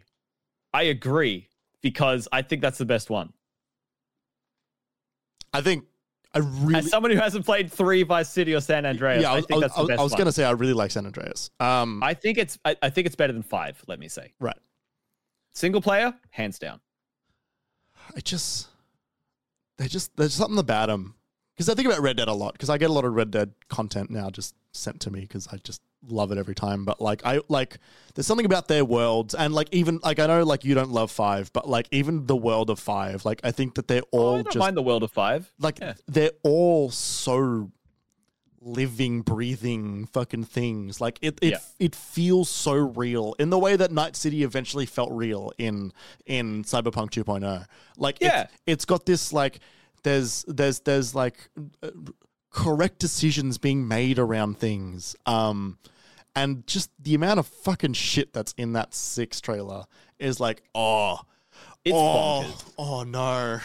The level of detail, Oh. number of NPCs on screen, the Yeah. the quality of the cinematics, the hair, lighting, and physics. All of the different styles of hair, the neon lights, the cars, the density of like a main street in the middle of the night, everyone going to the club. Like, it's intensely exciting. Yeah. the the even just the tech they've got showing off in the game, let alone whatever exciting decisions that allows them to make from that. I haven't seen a game look this next gen since or like exciting in a technology sense since honestly the Ratchet and Clank demo we got. We- Yeah, saw, like, which first was- time we saw that. which was very specifically targeted at like a piece of hardware, right? Like that was like so all about like asset streaming and loading. Like, look what we can do. Like this is a this is a show off of this. Whereas GTA Six is like we're just making a game that's going to take advantage of everything. Yeah, which I love because honestly, I don't think we've gotten that from Xbox or Sony yet. Yeah, not properly not Yeah. like not like naughty dog like routing the the the art pipeline through certain transistors because it's more efficient levels of optimization we've gotten getting more out of what we've got which is great like yep. games are looking better than they have before but nothing that's really been like here's what this system can do it, it was like finally getting Uncharted Four, right? Like because that was that, that, that was the moment on PS4. Um, precisely Red Dead Redemption as well was pretty close up there. Um, Yeah. that that that was another one that was like, oh, like this is like we're we're, we're here, like we've arrived. Um, Mm-hmm. But in a way, Red Dead Red Dead 2 felt like um the uh it, it felt like GTA 5 made pretty. Like made to the new spec. Does that make sense? Like like I wasn't it makes sense, how do but I say but, this but I without think I, sounding completely ignorant? well, I- I, think I disagree. yeah, and like I didn't play the game that much at the time, and I didn't have a PS4 Pro. Like, there's a lot of things going on there. However, it, like, it is pretty and it does last, and its sense of style is excellent. But I kind of, it never made my jaw drop playing Red Dead 2 in terms of fidelity and technology. Oh, you got to play more in that game. no, like, o- o- only because like they they do it like like they they do it often, and it's it's not about like it's not about realism, but No. it but it but or, or bombast, right? Like, Well, like the, the, there are bombastic moments, but it's different. Like it's not you know like fly a helicopter and pick up a car with a giant magnet. It's Yeah. it's like the most thrilling horseback chase you've ever had. That then turns into like a train heist. Um, and that shit is really exciting and technically like incredible. But it's like Red Red Dead is is quietly incredible. kind of it's it's it's it's a little bit more subtle with its with its um uh fidelity because the characters don't look like GTA characters. They look like no, no, Red no. Dead They are better. They are definitely better. Right, no, but but I mean, is they don't look like the same style. Like if you had put Michael next to like Arthur, like they don't like they clash. Um, Yeah, and and that's because that game came out on PS3. no, no, no. But I mean, like, like even PS5 Michael, right? Like, you know, you like, you know, like, like the characters still look good in, in Red Dead, but they have a different like stylistic to their textures and that like the even just like the body shape of of and their Yeah. f- facial structures. There's a lot more um, style going into I think the Red Dead characters that makes it not feel like a one to one like realism thing that they're going for. Whereas they're going Oh, for I see what you're saying. yeah, like they're going for a stylized West that also happens to be very f- graphically, um, like it, like it, its graphic fidelity is also very high, um, but it's still you know, like the, the way the sun comes through and like hits the bayou and like the the fireflies, you know, it's it's it's um it's fiction, but it's real fiction. It's like Avatar. Red Dead Red Dead is like Avatar. Whereas You're really you're you're you're really running roughshod over this what this point that you're making at the end here. Red Dead is like Avatar and um Grand Theft Auto is like Heat. That's deeply accurate that I cannot begin to tell you. I uh, we don't have time for you to tell me. don't anyway, have so time. That's that's okay. Uh, Jeremy, I have played more of that game since that trailer came out. What which game? Red Dead. Yeah. Oh, as like, in wait. like four or five hours in the last couple of weeks. I have played Oh. Red Dead 2 okay. because of the trailer. Yeah, I was right. Like, cool. Dope. I didn't know Yeah. this. I, I know we really haven't spoken. It's just been complete like because you know why we did a show hours before the trailer leaked. Yeah. It leaked that like Tuesday early, early Yeah, morning for us. really Like the early. trailer was out when I woke up the next day, Yes. and I was like, I got on the phone call at work, and they were like, "Oh, I really want to buy Bitcoin right now." I'm like, "What are you talking about?" Like, oh, the GTA 6 trailer leaked. I'm like, "Oh, sorry, I'm literally been awake for five minutes." yeah, right. That's funny. Um, but yeah, that trailer's mad impressive. Yeah. and uh, really exciting. We, I don't think we're seeing it next year. no, they like what was it?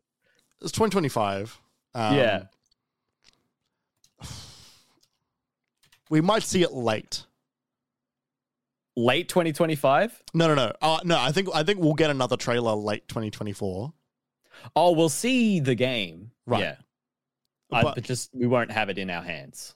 I think like honestly like October November like they like they're going to hit for the big Christmas push. It's going to be the best-selling game of the year um maybe of all time. Um and all time. the thing is, they can release whenever they want, and it can be that. yeah, but they can capitalize. Like they can just Think about how rarely GTA 5 went on sale until it was like seven years old. You know, like if it did, it was like 15% off. yeah. You know, they can release that game whenever they want to. Y- yeah, but like they'll get a they'll get a They'll- they'll get a multiplier on that if they release it like October, November. Yeah, no, that's true. I they released it. It was meant to GTA Five was meant to release in May, and then got pushed to September. Yep. Um, but yeah, they've said that it's set to release in 2025. That we're not gonna. That it's at least 12 months away and more like 18 to 24 is reasonable, but that that trailer looks like that already is unreasonable. It, looks really good. oh yeah, yes it does. Yes. unreasonably good is what I'm saying. yes. Yes. Anyway, that's enough about that. Speaking of unreasonable, um, the Game Awards that happened uh, December 4th. Um, you can listen to last week's episode to hear our thoughts about that. Yeah, we Um, also gave you a lot of it with Summer Game Fest. Yeah. Um, but this year's showing was uh Pitiful. very disappointing and the most worst version of itself than it could possibly have been, I think. so far. Um, uh, and then uh, earlier this earlier this week or last week, um, the, the day before releases trailers, releases the game, then delists the game, and then the studio closed down. Um, what a fucking mess! Just what a just what a fucking mess that You've whole been thing. following this one all year. I've been following this one for years. Oh, years? years, Oh. two years. Oh. Um, and uh, on the same day, the ESA officially confirmed that E3 is now dead. Um, Yeah. We spoke about this a little bit earlier, but yeah, E3 is now officially not coming They're back. not, e- they're not even going to try. Not even going to try. And that's the year so far. Tune in next week. We've, we've, we've got a couple weeks left for a December surprise. Maybe more court documents can be unprivatized. Nintendo were like, "Hey, here's the new Nintendo." No, no, we're not- we're- we're not- we're- Oh man, we're not we're not getting that. We're not we're not getting that this year. We're not we're we're gonna see that very early next Japanese financial year. Yes. Um Nintendo have basically all but said that. Um there are a couple of things that happened this year. Um, there's uh, there's some some adaptations of games turned into TV shows and movies. I think I want to I want to cut that because I think I want to talk more about that later. Um, be, When? like like like next year. Like I like I want to talk to that specifically as a, as a Oh, larger okay. topic. I think. Okay, Um, yeah. There was some that came out this year. Um, Last And we're looking at plenty to come out next year. Yeah, yeah, like Fallout and you know obviously more Mario movies. Sonic Three, I think is is coming next year. Um, That Knuckles show. yeah, yeah, Knuckles is getting a show. Um, and and um, and you know they announced the Zelda movie uh, like a few months ago as well. Um, so Oh, yeah. like that, we'll, we'll be getting a lot more of those very soon. Yep. Um, hopefully, uh, Josh Trank's The Shadow of the Colossus movie is is well on its way. I'm looking forward to that. Or or Oscar Isaac as Snake. I don't think that's gonna happen, dude. I don't like it's it's been long enough. If that doesn't happen, all I need to see is a cosplay. That's all I want. He, like as in him or like Just him. him in the I need suit. him in a full outfit. Couple of couple of couple of good photos. Oh, no, that was last year. I was gonna say we didn't even include the Halo TV show, but that was last year. Um, season two's in February. Very excited to hate watch. Um, finishing up, just a quick like, how do we feel about the four big players of the year being Microsoft, PlayStation, Nintendo, and PC, um, which is kind of just like Epic, Steam, um, Nvidia. Nvidia. Um, this year for Microsoft, What a weird year, man. what a what a not very good year. like In terms of releases and games, it's been. Cocoon, kind of not not, And not That's just, that's just publishing. Same with Lies of P. Like, great, they got it on Game Pass. Cool. Yeah. Personas around. Great. You didn't make that. no. well like they they Xbox Game Studios worked on Cocoon, right? Like they published that game as opposed to just having it day one. I think that's I don't think so. am I am I misremembering? That's Annapurna, isn't it? oh, it might be Annapurna. Yeah, sorry, I think you're correct there. Yeah, it's Um, Annapurna. So so their their year this year was then Redfall, Hi-Fi Rush, Hi-Fi Rush, Redfall, Starfield, Minecraft Legends, yeah, uh, Age of Empires, something maybe. a, a week a week year in releases. Starfield. Yeah. Forza. Forza, that's the one I was forgetting. Forza. Yeah, everyone did. Yes, which is a fucking shame because I was so excited for that game for years. Yeah, I was- it's a ma- it's a major shame. Yeah, yeah. Forza deserves better for how many bangers they've actually put out over the past couple of years. Um, Well, yeah, I mean, I think they got their flowers for Horizon Five. Yeah, I know, but like, like, like, uh, like a new motorsport, right? Like, like it's a different thing, and and bringing that in, being like, hey, like, like we've we've been killing it on the on the Horizon front. Like now, he is the next generation of motorsport, and no one cares about it. Yeah, but I don't think that's necessarily because, um, like, oh, no one gives Turn Ten their their due. I think I don't think it's. I think it came out and people didn't feel it was that exciting of an of a release. Well, no, like that's what I'm saying. It's it's it's a shame that like the first motorsport in forever has realistically not been good. Right. People, some people liked it, some people didn't like it. Like it was not a positive r- release, is, is is what I mean. Yeah, Um, and Redfall was such a cluster. Yeah, like, Redfall was a complete failure.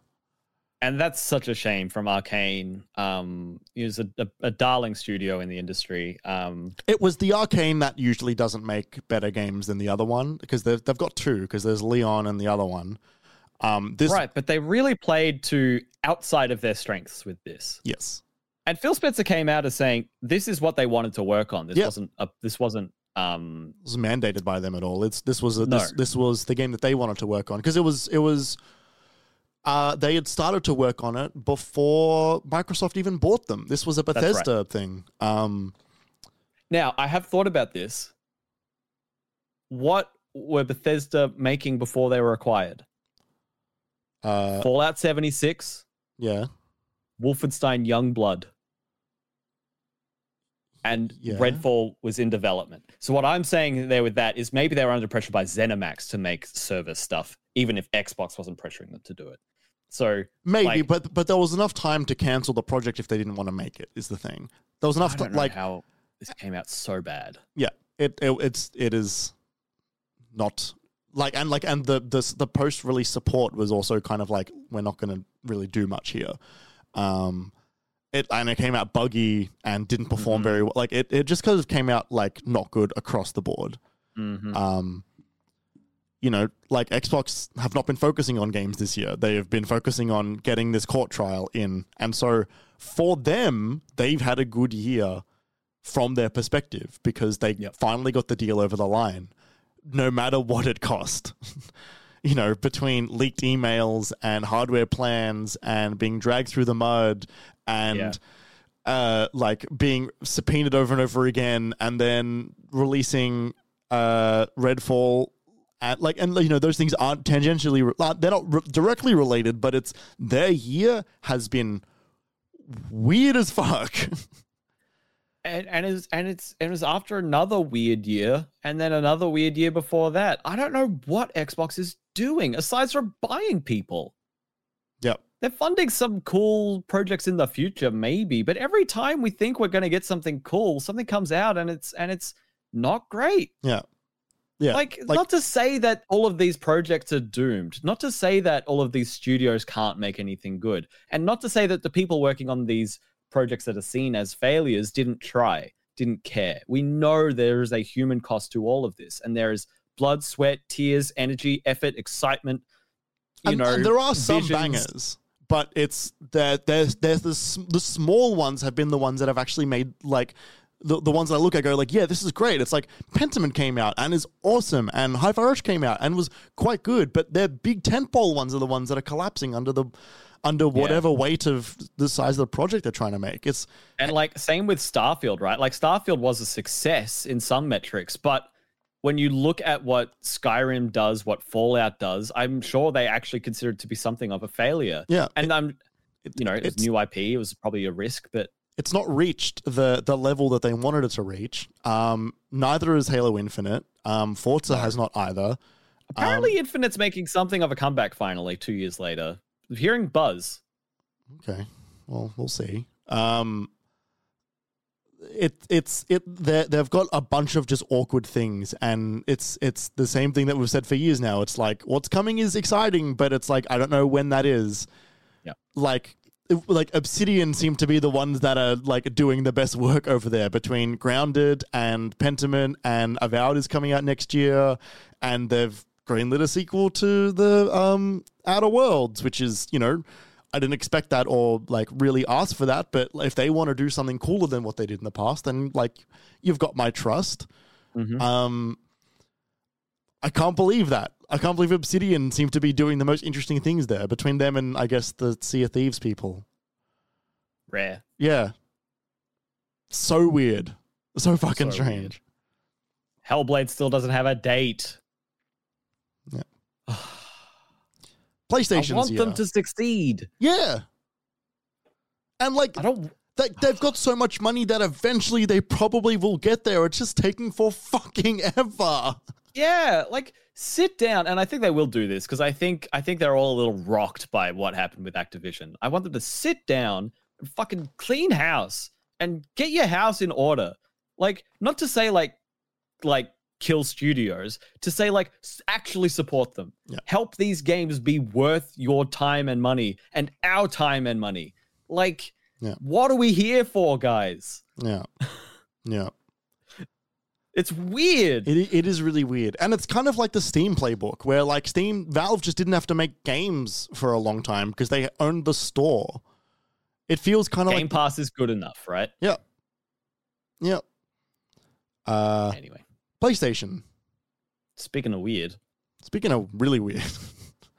Oh man. So PlayStation I don't think they got like worse than they were last year, but I think they continued along the same weird path that they started really walking down last year with their bizarre choices when it came to their PS Plus revamp and their bizarre choices of uh hardware announcements and costings. Yeah. Uh it just they just kind of we just saw the continuation of that. Yes. And it's felt uh, reactive. Mm. Um, and a lot of the decisions have not felt like that they have made the decisions because they think that this is going to be really awesome. but they've made the decisions because, like, well, we have to. Yep. And that doesn't make any fucking sense because they Nope. don't have to. Nope. They need to do better, but they don't have to make the decisions that they've made. Um, you know, they sure released The Last of Us Part One again this year. Yeah. Um, to to hilarious results on PC. yes, yes, I forgot about that. Um, you know, Spider Man was a, was a success for them. Um, it- like in no uncertain terms. Um, Final Fantasy 16, while not a game that they made, it has been successful for them. Yeah, not Square, but Yeah, yeah, not Square. Um, I, I don't know how they feel about PSVR two. I'm sure they're not ha- thrilled about it. Yeah. Um, but like, I don't know what they what their game plan is for that yet because it feels like that they've barely done anything with it. They sort of just put it out. Like, have they fully executed on their plan for that piece of hardware yet? Um, Phil Spencer leaving, I'm sure, has sort of got him in a little bit of a state of like, okay, sorry, Phil Spencer, um, Jim Ryan leaving at the end uh, uh, next year has probably got them in a state of like, okay, well, let's maybe just sort of put everything on the brakes. Maybe that's why they brought out the portal and just like they've just sort of done headphones and are just like, okay, let's just sort of see what's going on here because they they don't know who the next guy is going to be yet, and so maybe they're not like they don't want to get a project greenlit only for it to be cancelled by the new guy, or they want to pitch the new person something that maybe Jim wouldn't have immediately approved, or who knows? Like, Jeremy, I'm on PlayStation's website yes, uh, for PlayStation Studios specifically, uh-huh. and they've got a new releases and upcoming games, and it looks like it goes from most recent to least recent. I'm gonna stop reading game names when I get to last year. Okay, Okay. so we've got Marvel Marvel Spider-Man 2, most recent, October 20th. We've got uh, MLB The Show 23. Oh, I didn't realize. That's it. I didn't. Oh, Next one after that is God of War Ragnarok, Last of Us Part 1, Gran Turismo, Horizon Forbidden West, and then the Uncharted Legacy of Thieves collection. Two of those new releases and upcoming games are Naughty Dog re releases, both of which came out last year. And And we're getting another one in the month. and they they just brought out DLC for God of War Ragnarok, and they brought out DLC for Horizon um, Forbidden West as well early this year. So it's not like that's Yes. been like, like like that's something. Um, yes, you're right. but it's and been Final Fantasy console exclusive did also get DLC, third party. That's great. yeah, um, but it's been light. Um, Very light this year. and you know, obviously now Naughty Dog is sort of gonna. We're not going to see them, I think, for a little bit now. Um, after Yeah. The Last of Us Part Two, um, remastered, whatever the fuck it's called. Um, That's it. Yeah. yeah, we're not going to see them for a while because now they need to sort of get back on track with everything. Um, hopefully, everybody that remaking their games. hopefully everybody that's working there will continue working there. Um, you know, we know they're going to make a Ghost of Tsushima two. We might see that next year announced. Um, Yeah. I'm sure Insomniac have got. I mean, they've got the Wolverine obviously next, and probably a Venom game following after that. Um, uh, there'll be a third Horizon at some point, but we're not going to see that for a few years. Yeah. We know Cory Barlog's working on something at Santa Monica. Yeah. Um, and like the days gone, people are probably working on something. Um, and they've got some of their smaller studios, like Team Asobi, are probably working on something, and we'll see whatever Gen Design is working on at some point. But like it's Housemarque and Bluepoint, they're Yeah. cooking something. yeah, I'm sure Bluepoint we'll probably see quite soon because it's been since the Three years. Yeah, it's it it. Hopefully soon we'll see them. Yeah. Um. So like it's kind of just been an off year, but also I think it's been an off year with like their head honcho on the way out. Like they're probably just waiting to see what happens next. Yeah, and I think they're also everyone's sort of recalibrating a bit coming into this year. Yeah. Um, you know, we're seeing releases, we're seeing people returning to studios, we're seeing a normalcy in the market, not in funding, which is leading to all these redundancies. But um, yeah, it's been a really weird year for them, especially when you consider that like we saw a couple of presentations from them this year, and we saw nearly none of this stuff in terms of like single player stuff that we've grown to love from them. We've seen we saw stuff for Spider-Man 2, but then it was an overwhelming amount of like cinematic releases for games that we haven't heard of before, new IPs, or uh, more than half of them live service games. We know they've got to focus on that now. So we're looking at Concord, looking at Marathon, looking at Fairgames from Jade Raymond's new studio. And I'm excited for none of those. Yeah. I have faith in none of them. Mm. I have no faith in Sony to support them, even if they've got something promising, but it needs a bit of TLC. And we're left without anything else to really look forward to past that. Like all of these things that you've said, they're all hypothetical. They're all well, not hypothetical, but they're all unconfirmed. They're all um, sort of looking at the tea, reading the tea leaves. It's all forecasting. It's not us looking at what they've shown us and Mm. we know they can. We, there's there's some of the best games of the last five years are PlayStation Five exclusive, like Returnal and and uh and Ratchet and Clank Rift Apart. Like they've got something here, and I just don't understand why. It feels like I just want them to let their studios cook, yeah, and and like and, and, and maybe they are. Maybe that's why we're not hearing anything because they need more time. Ho- hopefully, um, and like they've got good IP that they, that they can always lean on, and they should be leaning on that. Like, give me another Ape Escape for goodness fucking sakes. But like the, like like it's also like it's worth pointing out as well that they've like the other side of what Sony's doing is like th- like marathon is also not looking very good um uh from bungie which is like you know not a thing that Yeah, it's because Bungie's not looking very good. totally but like like this is going to be a thing that that sony really want to work and like they need to they need to do something there um it's it's awkward um the upcoming game from sony that i'm most looking forward to um is called death stranding 2 Right. um which last we heard was literally more than 12 months ago at the last game awards. Yeah. Yep. And the movie that they're making. What? Death stranding movie? Yeah. i keep forgetting that's happening. Yeah, it, it was like shown off, like well, not shown off, but it, like A24 is partnering with it. that's right they did an announcement that's Yeah, right yeah. forgot that So that's PlayStation. Yep. Oh also don't forget price increases on the hardware and on the subscription service oh my god, the the thing that breaks my brain is the amount of sales that go on for PlayStation Plus now, and it just gets brought down to the full price of what it used to be. uh-huh gabber a garbage Nintendo. Think they're my favorite company from this year Mm.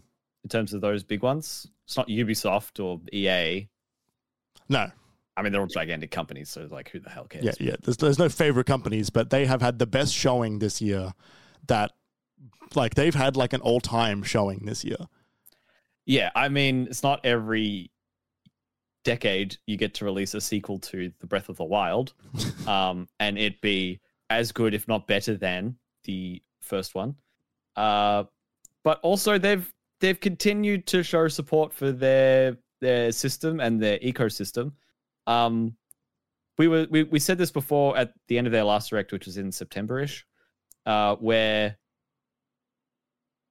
it felt like the swan song for the Switch. Yeah. We, were, we were looking forward to Mario Wonder and WarioWare, whatever it was called, and then a bit like, hmm, a few sort of quiet things, Re- remakes of GBA games and a Princess Peach spin-off. Like, not bad that they're coming. Uh, like, still, it, you can get excited about those. They'll probably be too much for what they what you're getting, but um, like cost too much. But you know, that's cool. That's fun. There's stuff there. And uh, Thousand Year Door remake, that's fun. Super Mario RPG that came out, people really liked it because they really like that game. Cool. No, no real losses here. No real um failures. No real misses. like like they've had games that didn't hit um because they released a lot of games this year but like overall it's been incredibly solid like Very positive. yeah yeah like metroid prime mario kart booster course legend of zelda mario wonder mario rpg uh for pikmin 4 everybody want to switch um Sorry, couldn't help myself. Um, WarioWare. WarioWare. They've been putting out bangers uh, evenly throughout the year, which is really hard to do. And they've got a handful more, and that'll be it for the Switch. That's pretty fucking good. Very good. A an excellent system. It'll be very fascinating to see what happens in the next one when a whether the whether whatever they bring out next um fails or succeeds. Um there's no guarantee with Nintendo. Uh also how much it integrates like backwards compatibility. Oh, it's it's some, it's it's gonna be backwards compatible. but then also Well, like we know it's got like, we know it's backwards compatible because what they were showing in behind closed doors was Breath of the Wild. right. So I know. Uh, it's exciting whatever they decide to come out with next. Yeah. Um, but I, I, I, I can't put any faith in anything until I see it from them. Basically, Yeah, I know. I know what you mean. The sequel to the Wii is such a surefire hit. You- yeah, what- exactly. what We'll you mean? call it the Wii U. Yeah. And finally, PC. Um, it's been a funny year for PC, I think, because Valve are now focusing on handheld hardware. They Eh. also released a game this year. Don't forget, Valve released a game this year. Counter Strike Two. Oh my god, I forgot about Counter Strike Two. Um, yeah, they did that. It's and it's maybe not not as good as CS:GO yet. Do Um, people like Counter Strike Two? I think that like it's interesting, but like it's also they definitely shut down Counter Strike Go, and so everybody Yeah. got very rightfully so upset about that. Um, meanwhile, Epic have been in court more than anything else, trying to prove that everybody but them is a monopoly, um, Uh-huh. which is which is fascinating. Um, and also just letting go of a, a, a, a huge percentage of their staff. Um, and Steam are just kind of chugging along in their own weird way. Like, I'm really excited for that. Like, uh, is the is the Steam Deck OLED to you a thing that is interesting to you? I know you're still not huge on Thingo, but like, It's too expensive. oh, but it's not though. Yeah, it is, Jeremy. Oh. Because remember, I don't want to pick up my Switch. yeah, but imagine if it could fucking play Elden Ring. you could play Elden Ring Pl- Play it. Play it where? On the couch? Guess what? wherever. You play it wherever you want. You can play it on the train. Jeremy, Ah, do you know the last time I got on the train was? I think it was with you you, you, coming home from a birthday party. That was the last time I was on a train. you could go on a train just to play Elden Ring. it's not You illegal. know, I, I don't think I would though. Ah. I don't think I would pay eight to ten to twelve hundred dollars without warranty just for the privilege. no, you, you get warranty. You, Not official warranty. You get Kogan warranty. yeah, they replace it. That's that's warranty. That's that's the best you're gonna get. That's not bad. Yeah. Uh, but still, it's too much money for an experience I would just prefer to have at home. Oh, It's just not my bag, baby. oh, man, you gotta you gotta you gotta get in there. It's gonna be I don't future. think I do. It's gonna be the I picked up an ally at, at PAX. I'm like, oh, this is cool. And I forgot about it. I can't stop thinking about a Steam Deck. Ever since I picked one up, I don't think I needed it until I picked one up. That was it. Jeremy, there's like what I'm feeling right now is like, well, I could play games in in my study where I sit right now. How am I going to do that? While I'm sitting at my desk, I could play stuff on my computer. I don't need a Steam Deck. I could play stuff on the couch. That would be fun. Uh, oh wait, hang on. All my consoles and my projector are there. I don't need a Steam Deck for that. I Mm. could play something in bed. Actually, I don't really want to play games in bed because then I'll never go to sleep when I go to bed, uh, which I already struggle with on its own anyway. If anything, I just want to watch videos when I'm in bed. How can I do that? YouTube on the Switch. I don't need a Steam Deck. But have you considered laying horizontally and playing Elden Ring? Like this. I don't want that. Oh, It's heavy. Like the Switch is annoying enough, and it's and the Steam Deck is much heavier than it. yeah, but it's not like it's not like it's not like effort to hold it up. I find like- I find like- playing games handheld in bed actually uncomfortable. I don't understand at all. It's like my second like favorite second favorite place to play. But I'm constantly shifting because like I'm either on my shoulder and then I've got like headphones on and and like but that like is then against the pillow so that doesn't work. So I got my head like that. So I got to hold this up a little bit. Or then I'm on my back, but I don't have like like the pillows behind me to like sit up properly. So I'm like kind of lying down. So I'm kind of holding it, and it's like, and then I'm like, oh, this sucks. And so then I roll over again, and then it's the same problem. And like, like I'm thinking about the answers to your questions as you ask them. Like it's really not oh, that's the future.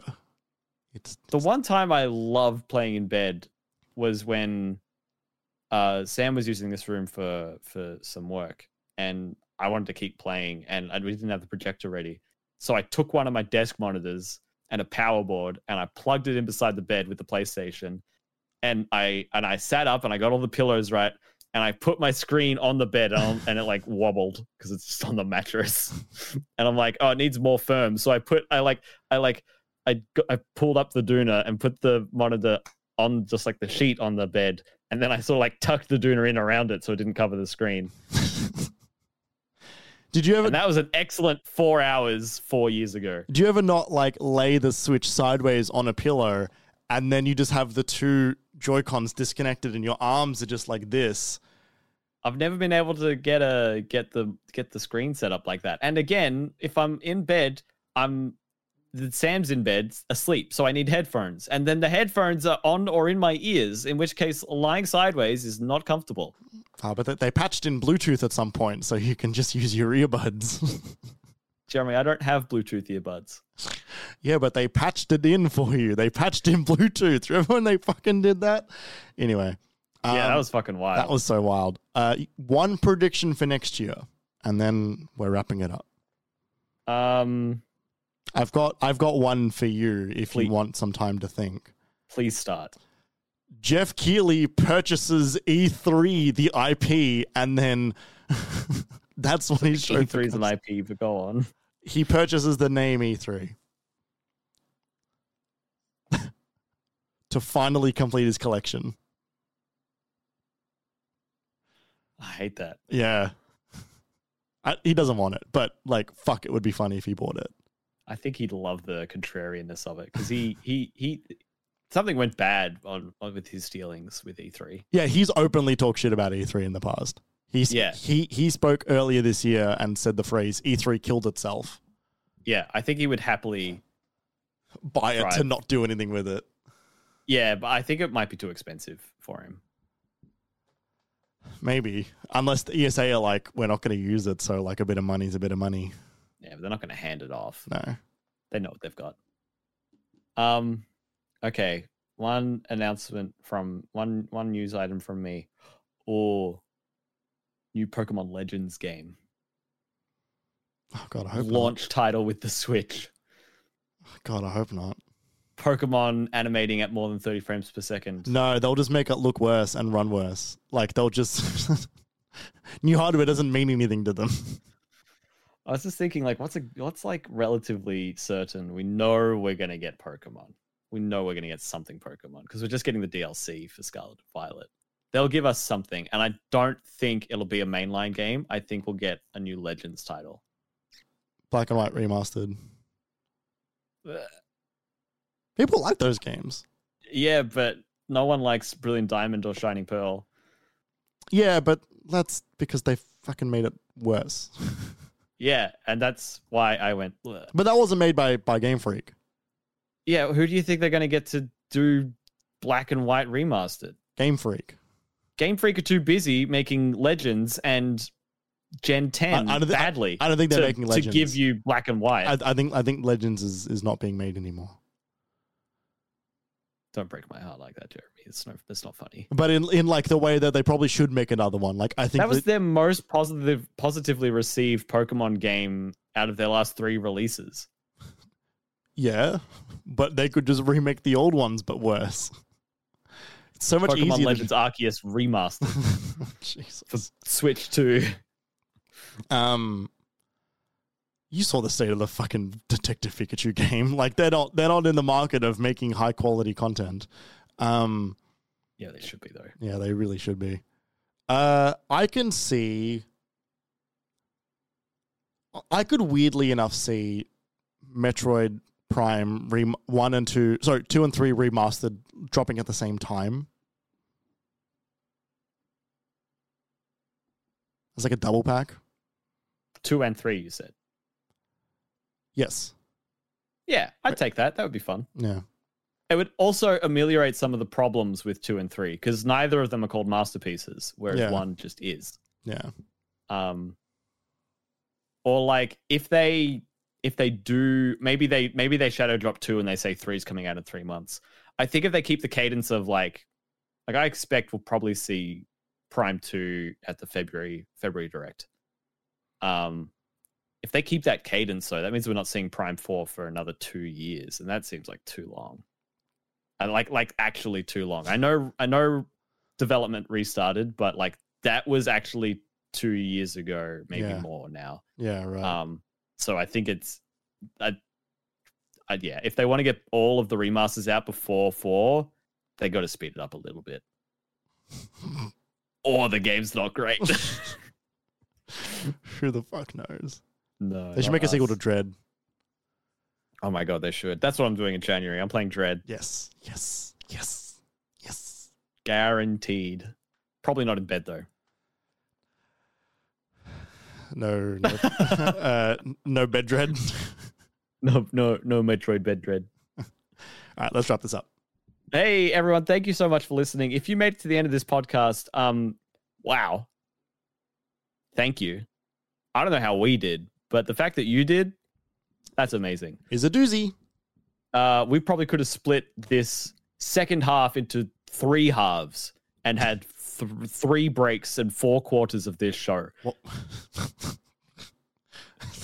I can't do that. you can't have more than two halves, Jeremy, because then you're dealing with one and One and a half podcasts. three quarters ep- of an episode. Yeah. Although you could argue that this is more than one episode. Hey, we're gonna go now. Thank you so much for listening. This is the Minimap Cast. You could go to our website minimap.com.au for everything else Minimap related. Thank you so much for listening. You could follow the Minimap account on social media at minimapau. You could follow us individually as well. Uh, me, Kerry, I'm at KJ Palmer underscore 24 on Twitter, or just without the underscore 24 on Blue Sky.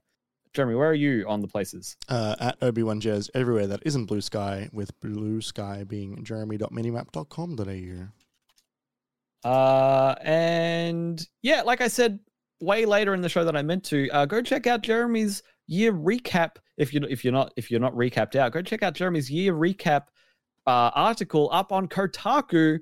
That's Kotaku. Yes, Kotaku. A K. Jeremy's article on Kotaku. Kotaku with a K. So they so they say. two Ks. And uh yeah, go read that. It's a it's a it's a it's a great read. It's very fun, very lighthearted, and it's It's, uh it's, it's, a, called To Good Games and More Good Video Game Websites. there you go. I'm very proud of you, Jeremy, for for doing that. That's Thanks. an amazing little thing. I appreciate David for writing a better headline than what I sent him. What was your headline? oh, mine was like uh, uh, Jer- Jeremy's 2023 list of video game things or something. I, I, I wrote the headline at 2 a.m. Like I, I didn't have I didn't have I didn't have a good thing, and I just sent it, and I was like, "Look, you'll either change it or leave it." neat, neat, neat. uh, for those of you that are live with us on Twitch, um, look, you can stick around. I have no idea if we're going to do a post show or not because it's 1 a.m.